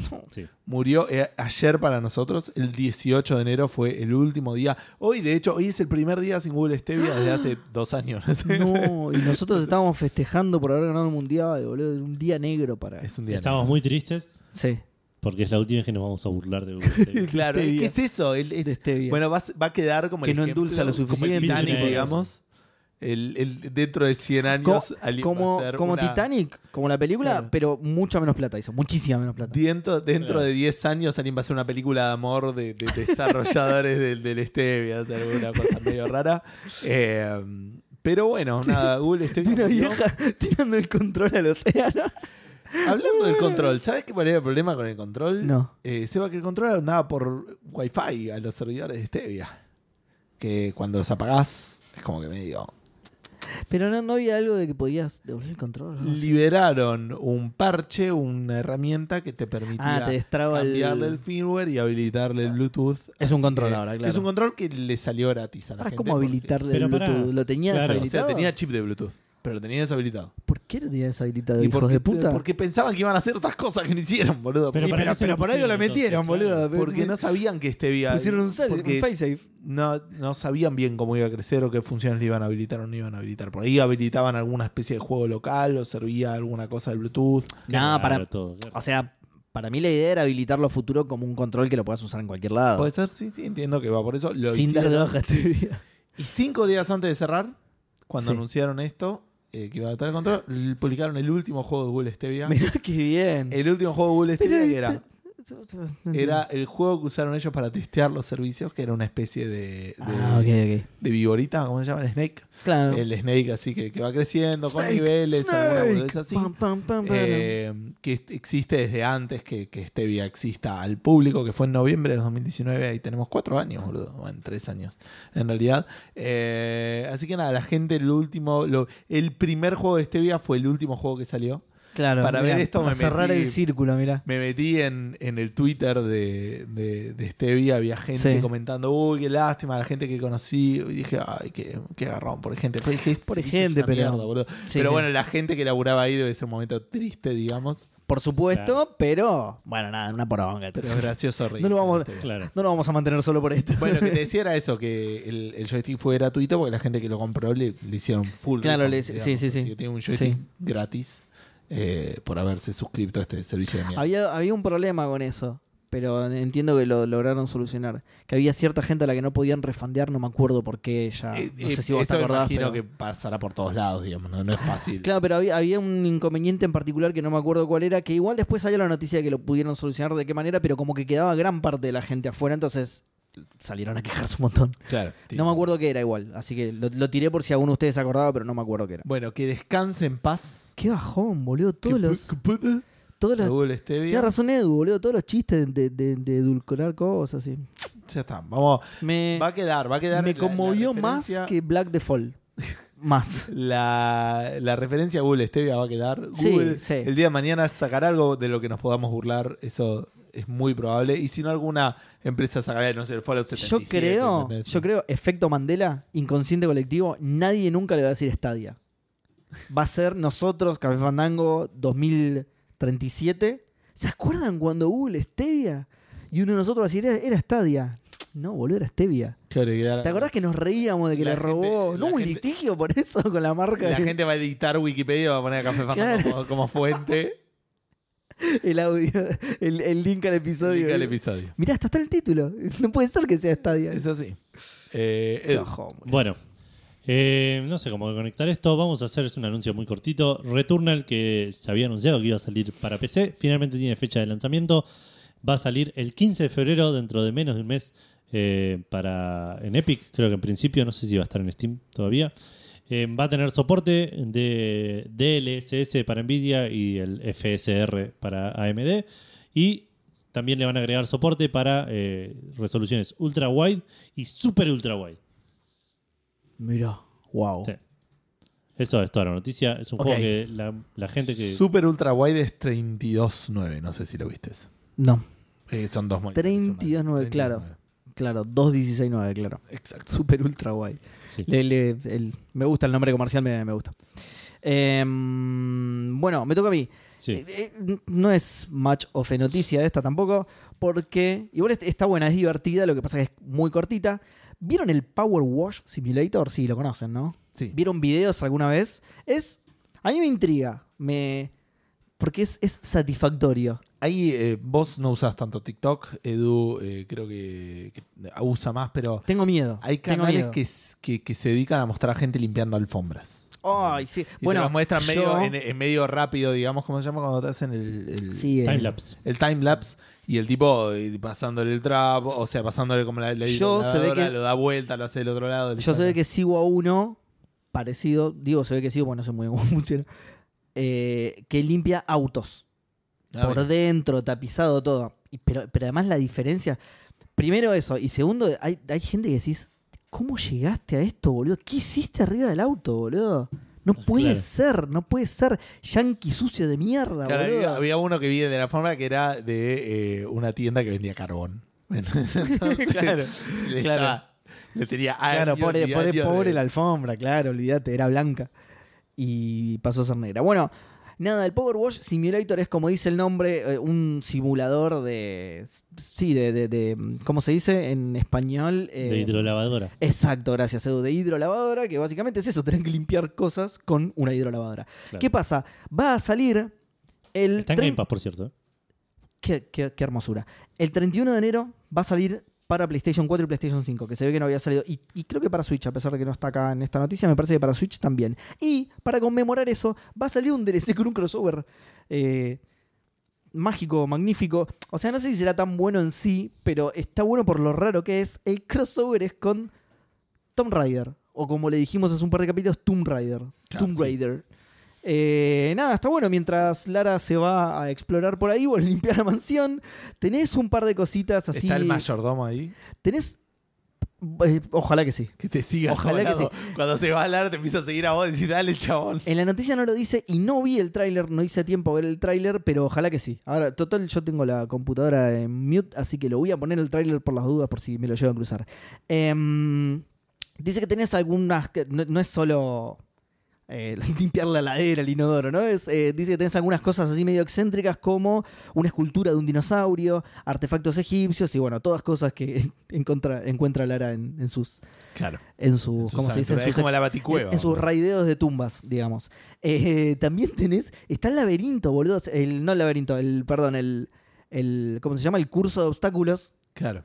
¿Sí? Obviamente, porque es la mansión de Lara, por supuesto, existe en la vida real, entonces es obvio que la reproduzcan así, pero también tenés que limpiar el curso, claro, porque Lara viene de una expedición con las zapatillas todas embarradas y va y se pone a hacer eso. Entonces, una pelotuda. Así que, bueno, nada, esto nos inspiró a la... Porque, ¿qué pasa? Vos ahí serías tipo el empleado de Lara, ponele... Claro. El empleado tercerizado de Lara. Entonces, esto nos inspiró la pregunta Fandango que... Siempre me olvido de hacer esto, debería tenerla acá a mano. Es, ¿qué personaje de un videojuego te gustaría tener como jefe? ¿Puede ser? Exacto. Qué bien. La dije de memoria porque todavía no la encontré. Te gustaría que fuera tu jefa, pero me gustó jefe o jefa. Y me gustó igual como vos lo dijiste. Te gustaría tener como jefe, hubiera quedado lindo también. Perfecto. Santi Federicone en Facebook dice... Seba, mira WhatsApp. Bien, ahí la miro. Santi Federiconi en Facebook dice: buenas muchachos, creo que la respuesta se cae de mandato. Manny Calavera, sí, a full. Sí. De una. Pensé también en Guybrush, pero fija que por terminar alguna cosa nos caga a todos la vida. Sí, especialmente ya en el Return es más factible todavía. Gonzalo Loza Claure dice: jamás del lado de la patronal, pero si tienen que elegir me quedo con Manny Calavera, que es, sí, una gran opción. Víctor dice: ¿qué haces, Gustavo? En espacio en blanco, Hernán. ¿What? Ah, ok, pensé que era mi apellido. Bueno, no importa. Mi respuesta es ninguno. A mí nadie me da órdenes ni me dice lo que tengo que hacer. Ni siquiera Gus. Como en mi laburo profesional. Si me empiezan a romper las pelotas, renuncio y a otra cosa, Butterfly. Ahora, si la pregunta fuese team leader, no jefe, sería otra cosa. Postdata, Gus, deja de borrarte. Tenía vacaciones. Hashtag EduGato, jugate Hellblade un rato. Saludaciones, fandangas. Yo me imaginé que la respuesta de Víctor iba a venir por sus juegos eróticos y no fue por ese lado. ¿Ah? Es verdad. Estaba muy seguro que me iba a incomodar leer la respuesta de Víctor y no fue el caso. Porque además no hace falta que sea tu jefe o jefa real. Puede ser tipo un roleplay, ¿entendés? No, sumiso, ¿eh? Podría haber pasado por ese lado. Ya que no te dio vergüenza él, te dio vergüenza yo. Exacto, gracias. Ebelledo Oledo dice: buenas noches, muchachada. Se cae de maduro que Manny Calavera. Es decir, en un mes te pone el negocio arriba de todo. 3 de 4 respuestas. En realidad se pone el jefe. El problema es tener a Manny de jefe habiéndolo visto hace 3 semanas barrer el piso, ¿no? Eso es lo que me... por ahí te... Sí. Eché entró ayer y ya lo ascendieron. Problema número 2. Manny es jefe y se va. Claro, sí. Manny es jefe y abandona el barco. A veces literalmente abandona el barco. Es decir, en un mes te pone el negocio arriba de todo y a vos te va a ir bien probablemente, salvo que la época de Argentina cagamos ahí. Para cerrar, quiero dejar tranquilos a los oyentes: no hay nada de certero en la ciencia hansica. Todo vale porque es imposible probar nada, excepto que el Hanson del medio siempre del medio, claro, obviamente. Exacto, sí. Por muy loca que sea la teoría, siempre ocurre un universo paralelo. Incluso si hay contradicciones en las adiciones, que se van haciendo, son todas válidas. Eso es cierto. Sí, me gusta mucho más esa teoría, porque es más parecido a la física cuántica. Pasa todo el tiempo. Sí. Exacto.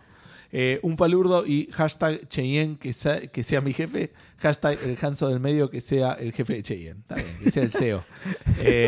Y después en el grupo... O sea, es la E. C... E, el medio, O. Claro. Exacto. En Café Calavera tenemos a Matías Sosa que dice: saludos Fandango, Lara Croft. Suena bueno el laburo de mayordomo a prueba de balas. Eso hay que ver si tipo a prueba de balas es parte de los requisitos. Sí, y no sé si están así por ahí. ¿Sabes la cantidad de mayordomos que mató hasta encontrar uno que pudiera parar balas? Exacto. Y además para mí es un... Por más que pares las balas con la bandeja, me parece un bajón que te esté disparando tu jefe todo el tiempo. Claro. Súper estresante tener... Mal. Alguna vez te agarrás distraído y te la va a poner en serio, boludo. Te la pasás en una mención rascándote los higos, ya que Lara está explorando una civilización casi extinta y evitando el fin del mundo. Lo único que debes de tener es una bandeja prueba de tiros y reflejos súper desarrollados. Claro. Pero valdría la pena. Saludos, Fandangos. Hashtag el Hanson del medio está mamadísimo de músculos. Tiene un punto, ¿eh? Fíjate que no le hace limpiar la casa. Llama al Power Wash Simulator. Así que tiene un punto. Por ahí no hace nada más. O por ahí mayordomo lo subcontrata. Eso también puede ser. Ah, por ahí mayordomo y Lara es tu jefe. Claro. Sin que se dé cuenta. Claro, no es Lara. Hicimos mal la pregunta. Es que claramente Lara no se encarga de esas boludeces. Tienes razón, sí, es cierto. Escúchame, que Gustavo, estamos en crisis. No está cerrado el local de comida. Ok, no, bueno. Seba propuso cachito. Quería que era algo de la pregunta. Sí, dale. Bondiera machivinchurri, nada más. Bueno, pasame qué querés. Bueno, me toca, ¿no? ¿Ya leíste el grupo también? Perfecto, para que actualizo por las dudas. Bueno, primera respuesta tenemos a Mía, twitch.tv/lavozdeMía. Le voy a pasar el chivo directamente, ya que lo tiene en el nick. Bondiola, perdón, Bondiola me dijiste, no sé. Bondiola, sí, Bondiola con chivinchurri y nada más. Se me ocurre algún profesor de los Pokémon que me permita dibujar a los Pokémon para sumarlos a la Pokédex y esas cosas. Si no, el del Snap que te manda a sacarle fotos. No es una mala idea. Un gran abrazo, Fandangos. Es un lindo laburo. Si te gustan las fotografías, es un lindo laburo ese.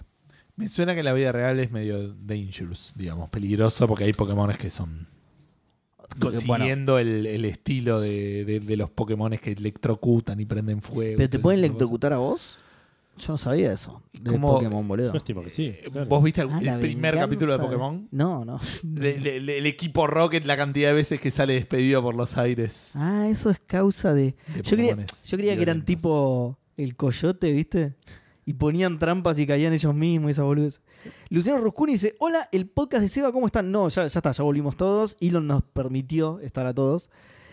Claramente Tom Nook, o como se llame, a mí me cabe que sea copado, que tenga espíritu de equipo, así que Kratos o Castolo de la Liga Master, no estoy seguro. ¿Castolo? Castolo era el delantero. Castolo, el 9. Claro, es verdad. ¿Te acordás? Mirá de memoria, Luciano.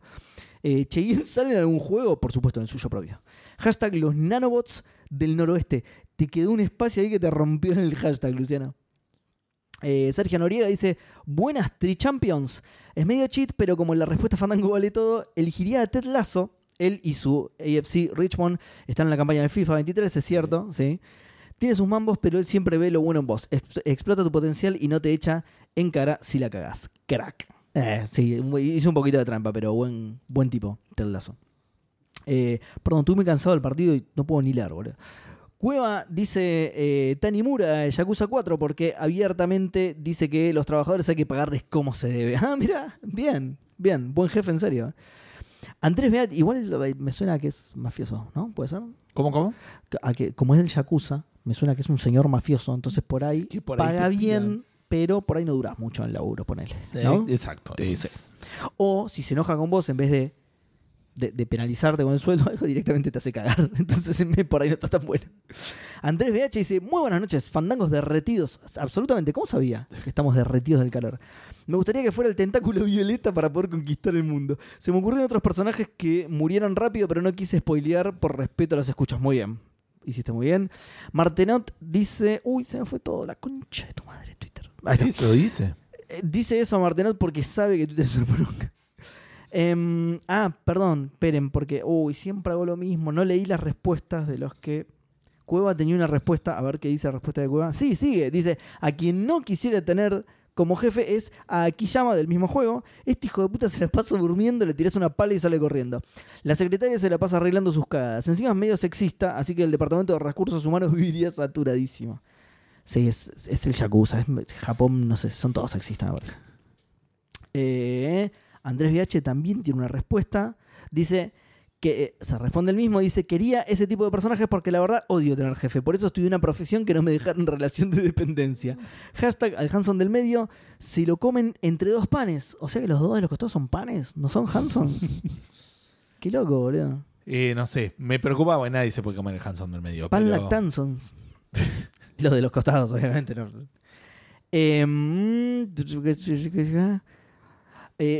No leí el de Martenot, pero decía: hola Fandango Supremos, ¿cómo andan? Creo que el jefe ideal sería cualquier silent protagonist de RPG, básicamente porque son una máquina complaciente que aceptan todo lo que el entorno les propone sin posibilidad de queja o retruque. Sería una especie del que calla otorga gracias. Sí, el que calla otorga... Del que calla otorga gracia. Ahí está. No, ahí está. Ahí está. Bien. Del que calla otorga gracia, claro. Muy buena idea. ¿Te imaginas? Jefe, me sube el... ¿Me duplica el sueldo? No dice nada, bueno. Bueno, okay. Triplica. Bueno, está bien, listo. Polaco de la Bituta Mayor dice: buenas noches, tridumono fandangástico campeón del mundo. Vamos. Muchacho. ¿Cómo va? Hoy empiezo por la pregunta Fandango. Ah, no. No se me ocurre nada. Bueno, mejor vamos a lo importante. Primero una aclaración. En la respuesta a la pregunta de la semana pasada, y me aclara, sigue abajo Seba, gracias, me refería al juego mobile de Slam Dunk, que es un gacha como la Awakening. Solo que una interfaz muchísimo más llena de giradas. Aunque sí, la Winning también me abrumó un poco. Segundo, Francia. Tercero, siguiendo con la teleescuela hansónica, hoy traigo la ecuación fundamental de la relatividad hansónica de Albert Einstein. Mirá, muy bien, no lo conocíamos. E igual NC al cuadrado. Que significa el Hanson del medio, o sea, es la E, es igual a la cantidad de nanobots multiplicada por Cheyenne al cuadrado. Muy bien. Muy bien. Me encanta esa equivalencia Cheyenne-energía. Cheyenne, el Hanson del medio. Ahora sí, volviendo a la pregunta de la semana, creo que elegiría Gabriel Knight. Zarpadas aventuras viví con el chabón. Ah, voy a cambiar mi método de recomendación por uno más superliminal. Jueguen al Bloodborne, así en mayúscula. No es de mundo abierto, no tiene 1000 stats como los demás Souls y la ambientación es una locura. Hashtag Bloodborne. Y tiene una respuesta más. Que no me la muestra porque tiene contenido ofensivo. ¡Ah! Mirá, esto es genial. Le contestó una cuenta Superbot que se llama I Hate Bloodborne. Dice: a Bloodborne world is shamelessly dead with late drawings of PS3 generations building the world. Claro, es una cuenta que se dedica a perseguir gente que dice aguante Bloodborne. Busca Bloodborne y responde. No te la puedo creer, boludo. Qué al pedo que está la gente en internet, boludo. La moto de Caneda dice: feliz año, fandangalanes. Mirá. Le responde I hate Akira y diciéndole película de mierda. ¿Cómo que no es el de la moto? Perdón, decías. Me gustó mucho Fandangalares, ¿eh? Se ve que, sí. O sea, se nota que no nos conocen personalmente. Claro. Finalmente volví de mis vacaciones en Madrid, mirá, visitando a la familia Team Invierno. ¿No es tan bien en Chubut, Puerto Madryn? ¿Habrá ido a ver un partido de Germinal? Seba, te pido por favor que dejes de ponernos en evidencia lo poco que sabes de geografía, claro. O sea, si vos querés decir dónde está Madrid, decilo. Yo sé dónde está, pero no lo voy a decir. Claro. Ok. Y voy a tipear cosas. Otra cosa que nada que ver, claro, que nada que ver. Y me voy a acordar de mis clases de primaria de... Bueno, está bien, te digo, sí, está en Chubut. Ahí va, listo. Como siempre lo supe. Ojo, yo la tengo muy clara en geografía, ¿eh? Se nota, de hecho. Yo el otro día estaba pensando, no sé por qué, creo que vi un club, un equipo de Madrid ahí en el Football Manager. Dije, ¿cómo en Madrid no hay un club que se llame Real Madrid? ¡No! Es excelente, boludo. Es el nombre de programa ese, ¿verdad? Real Madrid. A mí me gustó más. No se puede crear, es un mod, boludo. Hacelo vos, agregalo vos. Pero por favor, existe en la vida real, boludo. Sí, es verdad. Anda y fundalo, boludo, ya está. No, es Real Madrid, pero claro, boludo. Pero, porque además no es... O sea, lo podés poner como nombre en serio. No hace falta que sea un nombre en jodas. Al Real Madrid, boludo, claro. Ya está, listo, Edu. Idea millonaria. Patente pendiente. Bueno, Fandangalanes, finalmente volví de mis vacaciones en Madrid visitando familia, hashtag Team Invierno. Sí, es una linda época para ir bien lo más al sur que puedas. Y habiendo dejado el internet, tracción a sangre, pudo contestar tranquilo. Con respecto a la pregunta, el dragón de Dojima, papá, es muy buena, boludo. Es muy buena. Estricto, pero buen tipo y por sobre todas las cosas, alguien que jamás te va a dejar en banda si tenés algún problema. Sí, muy defensor de sus empleadas. Sí. El dragón de Dojima. Igual de las empleadas era el otro, pero sí. Cierto, Goro. Sí. Tenés razón. Hay que jamás te bajan en cuenta si tienes un problema. Seguro encuentro una solución. Legalidad aparte. Saludos fandánguicos. Hashtag, ¿existe la superposición del Hanson del medio? Por supuesto, sí.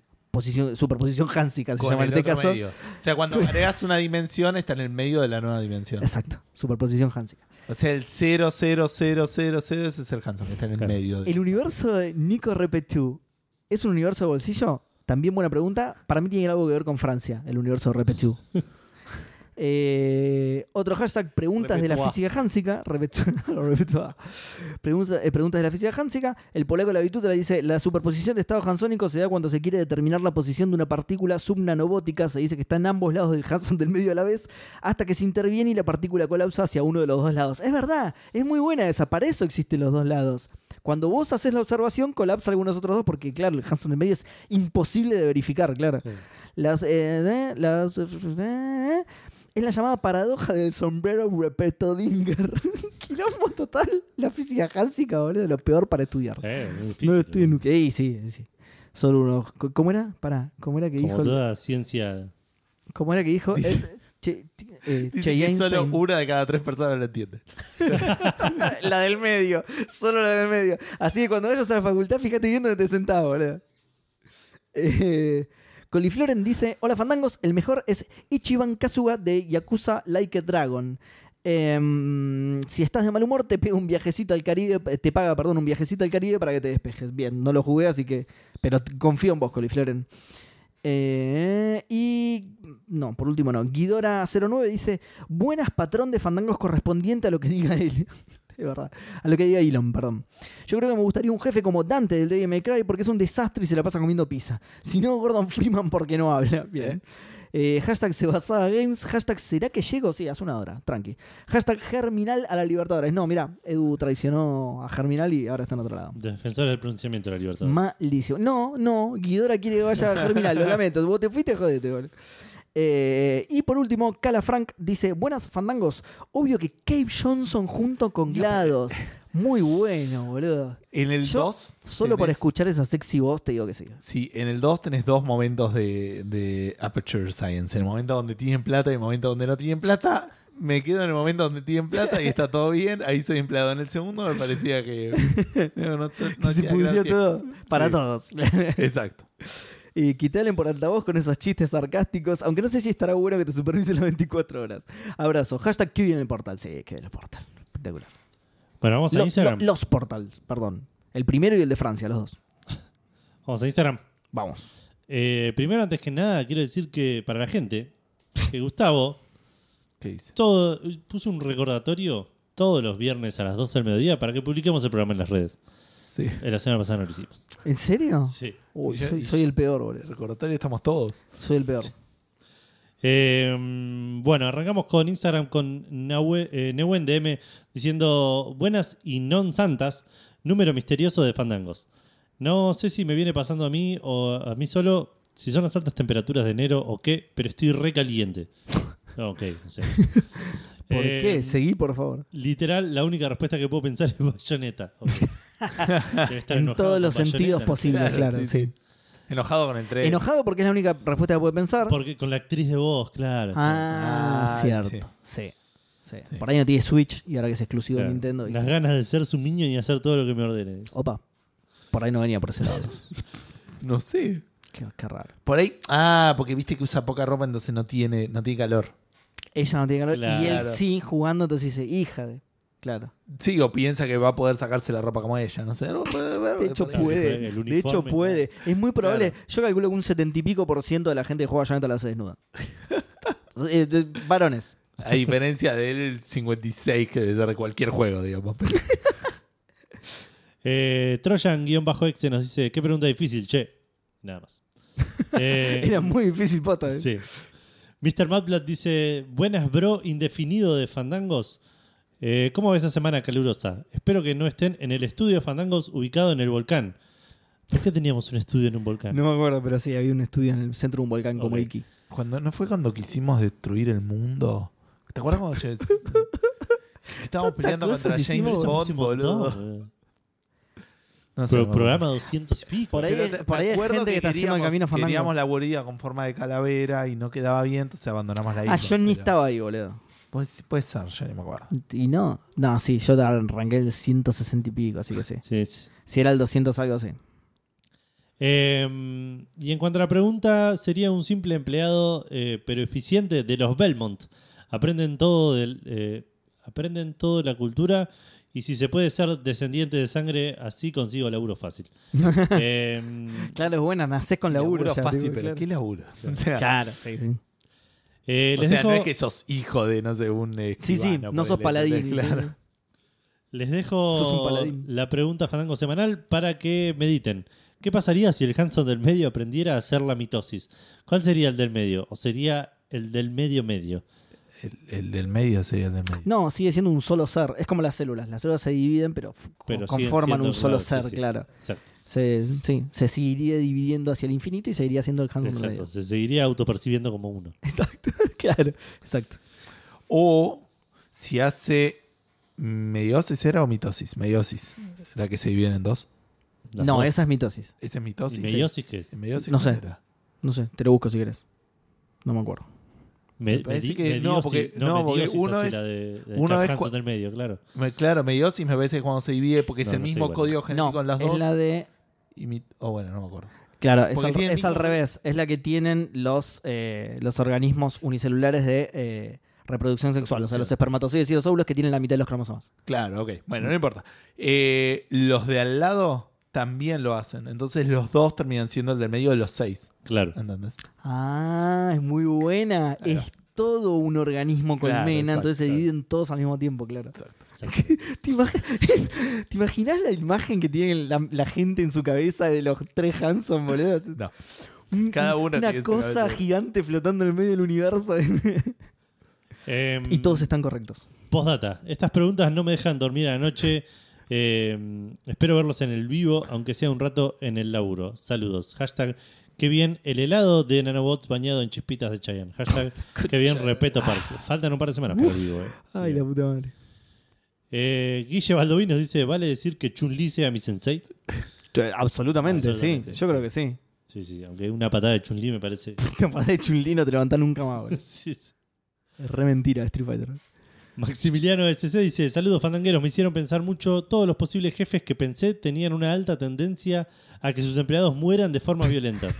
Pero en última instancia escogería a Chrono, de Chrono Trigger, como mi jefe. Ya que ante cualquier gilada que me mande, siempre puedo volver en el tiempo y arreglarlo o empeorarlo peor. Empeorarlo peor. Según el caso. Además, es mi RPG favorito en toda la historia. Postdata. Qué buenos aportes hizo Jason Luis Borges, casi a la altura del atraque de Edu. Hashtag Juan Sepúlveda ya aprendió a hablar español. Por favor, Jason Luis Borges es maravilloso. Muy bueno. Juan Sepúlveda ya está en el pasado, no hablamos de eso. Torombolo JP me dice... Perdón, ¿puedo hacer una pequeña paréntesis que yo tengo la oportunidad que escuché la primera parte del episodio pasado? ¿Me pueden explicar una cosa nomás? Vos dijiste... Me gusta Jason... No, me gusta... ¿cómo se llama el otro? Freddy y no Jason. Sí. Porque Jason es muy sobrenatural. Cuando Freddy Krueger mata a la gente en los sueños... No lo dije... Sí. Al revés. Él decía que Freddy... Si lo dije así, lo dije mal porque quise decir eso. Que claro, a mí me gusta que es... que justamente que Freddy es sobrenatural, entonces es más, entre comillas, es más verosímil lo que hace. El otro es un muerto, no está vivo. Pero es más terrenal la habilidad que tiene el chabón. Igual es un chabón que camina, digamos. Claro, es un tipo, claro, exactamente. Exacto. Ok, ahora entendí. Incluso lo que dentro de un verosímil de terror en el que es un muerto resucitado, ponele, sigue siendo una poronga que el chabón caminando te alcanza. Pasa que no es que te no tiene igual mucho sentido. Me gusta como lo justificaron, por ejemplo, en el juego, de que es, viste, en el asincrónico, que en realidad no es que se desplaza caminando, sino que en realidad se puede transportar a cualquier lugar donde nadie lo ve. ¿Me entendés? Es una cosa así como que puede, aparece donde suficientemente lejos y después es verdad, acerca, está buena. Como que hace unas cosas así. Es un juegazo, le recuerdo a la gente ese porque yo lo jugué, está muy ahora bueno. Ahora sí, perdón. Fin de la pausa. No sé por dónde iba. Maximiliano se responde a sí mismo y dice: sí, dije empeorar lo peor porque acá sí me dejan usar superlativos. No como en cierto podcast comandado por dos vagos, digo caballeros de oro. Sí, acá no, acá sí se pueden usar. Sí. Se pueden, pero absolutamente todo el tiempo, todo lo que quieras, los más grandes superlativos que se te ocurran. Pasa que es raro porque, bueno, entiendo que va la licencia, pero es raro, no se usa mucho superlativo. Viste que es muy terrenal la historia, digo, nunca tiene exagerados, nunca dice esto es lo más terrible que puede pasar y que en dos páginas pasa. Ninguno es el más poderoso siempre. Claro, exacto. Sí. Siempre son como muy... Yo soy el caballero de plata y soy el... No, soy que te dicen encima, mirá. Hago lo que puedo. Digamos, yo me considero poderoso, pero ten en cuenta que estoy en el medio y no como el Hanson, precisamente. Yo por arriba mío de Caballeros de Oro, así que soy un mediocre. Exacto. Hay esto es todo lo que pude hacer. Sí, esto es todo lo que pude hacer. Torombolo JP me dice: hola, gentes. Después de pensarlo mucho, estoy seguro que el mejor jefe es el del Empire Tycoon de celular. Te hace un video y te paga 25 lucas. Saludos, fandangos. Voy a chequear. Che, me parece que ¿saldrá eso por el grabado? No sale grabado. Pues es una masa la campanita de pedido ya. Sí. Chevip MF dice: fácil. Arroba a Luisana Lopilato. Pegame y decime Marta. ¿Y si la pega? Y lo llama y lo contrata para eso. ¿Imaginas? Para hacer eso. Para dejarse pegar y llamarse Marta. ¿Era de videojuegos? Diría Lady Dimitrescu. O Cortana, pero sin que se ponga... bueno, listo. Postdate, era por el meñadito, Seba. Seba tenía razón. No sé qué estamos hablando. Debe ser de la respuesta. Chevip. Sí. El meñadito arranca así. Y yo dije, ¿será por eso? Y sí, mira. Chevip. Bien. Cortana igual es tipo etérea, no tiene mucha gracia. La Dimitrescu es tu jefa. Igual, física. No, está bien, pero... ¿Qué gracia tiene? Pero yo... ¿Qué estás pensando vos? Yo me imaginé que apuntaba otra cosa por arrobar a Luisa de Pilato y como que no cumple eso Cortana, porque claro, web la atravesás como un micrófono de gusto, pero vos, fuera del aire. ¿Vos jugaste al Mass Effect 2? Sí. Bueno, ahí... no, en el 3. ¿Y Eddie? Sí. Eddie, claro, pero en el 3. No, es el 3. Es el 3 porque yo no la conozco. Claro. Sí, la conoces, es la inteligencia artificial de la nave. Del Normandy. Claro. Ok. Me spoilearon que se hace qué hijos de puta que son. Leandro Najares dice: Ezio Auditore. Andaríamos todos en cualquiera generando guita en el joda. De y definitivamente no quisiera que fuera GLaDOS. Muy divertido al principio, pero todo se acaba cuando larga el gas tóxico. Es que es tipo el peor jefe que puede tener al lado. Sí. Igual Ezio pero por otro lado... Además el que pone el cuerpo es él, boludo. Pero en el 2 que tenía la Brotherhood, boludo, y los mandaba a los tipos, anda. Bueno. No, pero... la mierda, pero pará, porque lo que dijo es hacer guita en Monterilloni. Tiene una tienda. Atender un almacén, exacto. Atender un almacén en Monterilloni es su laburo, digamos. Le puedes robar a tu jefe, una cosa muy rara. Che, vos sos dueño de esto, pero esta espada no te la doy si no me la pagás, ¿eh? Tal cual. Pero... Es que la traje de afuera. Mirá que te desincronizás, ¿eh? La traje de afuera. La traje de afuera de las paredes de Monterillón y está bien, boludo. Importada. Y por último, Dan Poffer dice: buenas noches, campeones del mundo. Se me ocurre Valtier de Final Fantasy XII. Gran respuesta. Es medio langa, pero estar en una motito voladora o en el Strahl paseando por Ivalice, haciendo alguna que otra misión de infiltrarte en un castillo y robar cierta gema en la semana, después ir a pasar un buen fin de la aldea de las Vieras, piolita. Abrazo Fandango, hashtag qué bien el Obradín, hashtag en el bar de Tifa trabajo por 2 mangos. Qué bien el Obradín, boludo. Qué bien, Lorraine. Y esto fue todo lo que tenemos en Instagram. Déjame ver si hay algún mensaje privado, pero creo que no. Eso es todo. Mi respuesta, yo me voy a quedar con la Manny Calavera porque recontraconvenció. Sí. Yo también. Además, no había pensado nada. El fútbol yo estaba pensando, me incapacito para siempre. Recién que se me acaba de ocurrir Hades, pero post Zagreus, que ya está más bueno. Ya está más copado. Si no, es medio un garrón. Tenés que estar muerto, lo único. Sí, bueno, ok. Y laburar post-muerto es como, dale, chaval. ¿En serio? Me jubileo. No hay, claro. Y se me había ocurrido otro también. Pisa todo, ¿no? Tuve que ir a la escuela otra vez. Se me había ocurrido otro, perdón, mientras pensás, con lo de Manny Calavera, aparte que lo que dijeron está buenísimo porque el chabón es un genio administrativo, digamos. Mejora el lugar en el que está. Y cuando lo mejora, se va y ahí está posibilidad de tenés razón, claro. Muy bueno. Esto va a ser raro en el Wolfenstein, los nuevos, el grupito de la Resistencia tiene onda como que la pasan bien y se divierten, pero después los atacan los nazis. Claro, te iba a decir, no sé si se divierten. Están siempre a la defensiva y eso es medio un garrón. Por otro lado, son los buenos, ganan, así que... pero okay, digamos, en los momentos buenos se ve copado, digamos. Ok, bien. Me gustó también la respuesta de Guybrush porque sería un gran jefe en el sentido de que podrías no hacer nada, está todo bien, hasta que te caga la vida de alguna manera. Hasta que te caga la vida. Exacto, porque sí, necesita un mazo de cartas que tenés en tu habitación. Y utiliza la peor manera para conseguirlo. Te manda preso para conseguir la llave de tu mochila. Excelente. Claro, sí, los piratas del 3 lo demuestran. Sí, es verdad. Sí, sí. Los del 3, de hecho, son... Los que más baratos la sacan. Por eso te digo, los del 3 demuestran que podés ser empleado de Gabriel y rascarte las bolas. Ah, okay, los otros, como dice, van todos en cana o perdidos en una isla. Lo intentan, pero claro, no les sale. Pero no les sale, porque aguante Gabriel. Exacto. ¿Seba, alguna respuesta más? No me da el marulo, pero ni en pedo, boludo. Necesito comer algo porque me voy a desmayar acá mismo. Bueno, te cuento que falta como media hora para llegar a comer. Ay, la escucha. No, estoy en igual, no importa. Bueno, pero contale a la gente. Puedo ponerme tipo en hibernación hasta que llegue. Claro, el modo. Mirar a la nada, tipo no hablar más. Y... Claro, te empiezan a dibujar tipo tubos en la cara. Sí. Contale a la gente dónde está Café Fandango.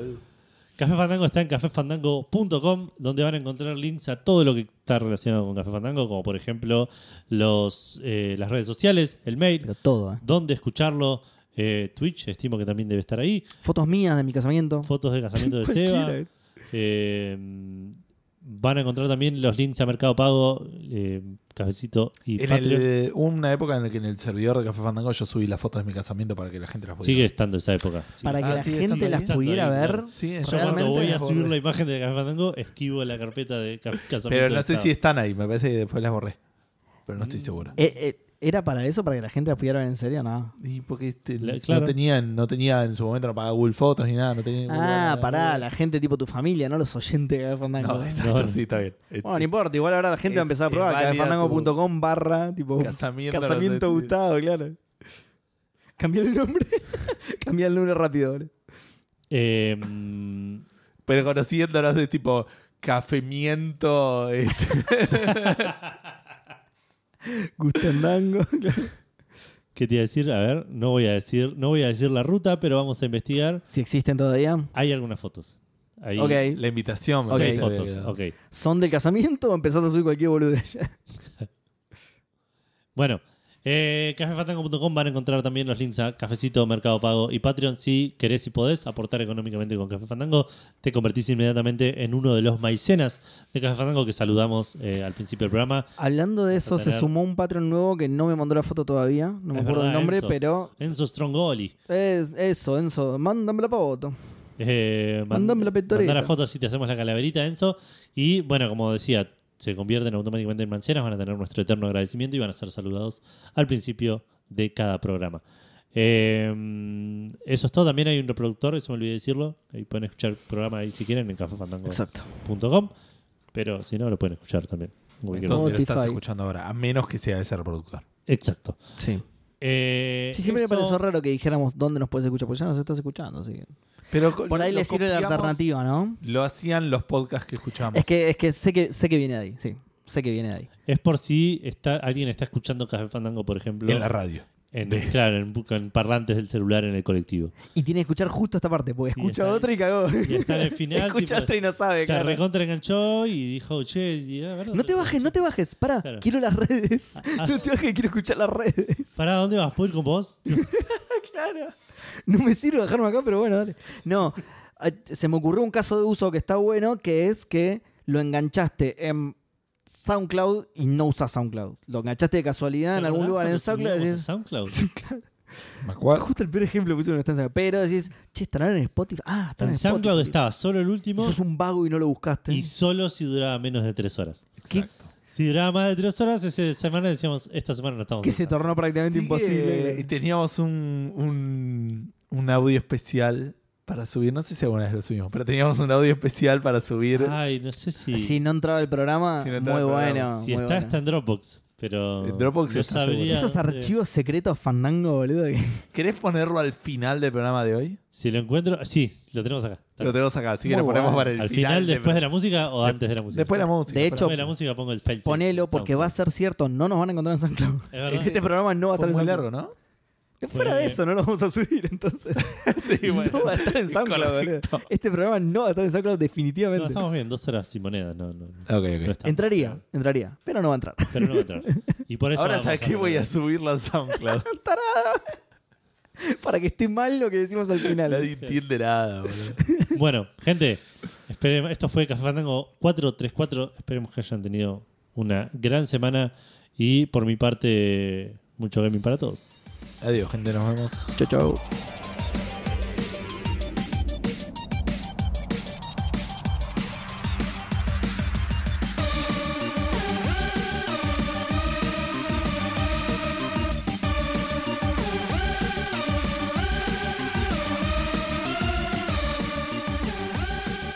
Bienvenidos, señoras y señores, a lo que debiera ser un episodio de Café Fandango. Vos pensás que estás escuchando el episodio de Café Fandango, pero no. No es así. Escuchaste la intro con la musiquita y todo, pero es todo un gran engaño. Esto es porque en realidad el episodio no está acá. Vos, si estás escuchando esto, estás en SoundCloud. No sé si ustedes quieren hablar porque me están mirando los dos, pero bueno, no importa. Esto es parte del puzzle. Ok. Exacto, hay un puzzle. Te doy una pista. SoundCloud tiene un límite de horas de longitud del episodio de 3. Eso fue una manera muy extraña de decirlo. Pero bueno. Es un puzzle. Es un puzzle. Hay 3 horas como máximo y el episodio de esta semana es fantástico y dura mucho más que 3 horas. Mucho más que 3 horas. O por ahí poco más que 3 horas. No lo sabemos. Seguro que mucho. Porque este es un audio genérico, digo. Sí, sí, puede aplica. Durar 18 horas. O no, para nada. Está pensado y cada uno de estos que hacemos es pensado específicamente para cada episodio. Casualmente sale igual. Exacto. Igual un par de veces lo tendríamos que haber usado, creo. No, creo que es la primera. Es la primera vez que lo vamos a usar, pero no es la primera vez que nos salimos en SoundCloud. O sea que... No estoy seguro de eso. Sí, varios programas de repente se cortaron y nadie sabía por qué. No, es que no se suben directamente. Ahora vamos a subir este audio como para la gente que nos sigue ahí que se entere. Bueno, perdón, volviendo. Entonces, si querés resolver el puzzle y querés encontrar, ahí va el walkthrough. Café Fandango no está solamente en SoundCloud, sino que ahora Edu les va a decir de dónde encontrar este episodio en otros lados. Lo pueden encontrar en iVoox, lo pueden encontrar en Audioboom, lo pueden encontrar en Spreaker, lo pueden encontrar en iTunes, ya lo dije. Sí. Ah, no sé si... No, creo que no lo dije. Y si no, está el MP3 descargable y el RSS al cual se pueden suscribir en cualquier gestor de podcast como el nombre de Café Fandango. Así que si van a esos lugares van a tener más de 3 horas de Café Fandango esperándolos. Sí. Y nada más eso. Y mucho menos... No sé si mucho menos sueño. Creo es que imposible saberlo. Sí. Es literalmente imposible. Sí. Así que, gente, nos vemos por algún lado donde no se pongan la gorra tanto con la longitud. Mucho bien para todos. Un saludo. Chao, chao.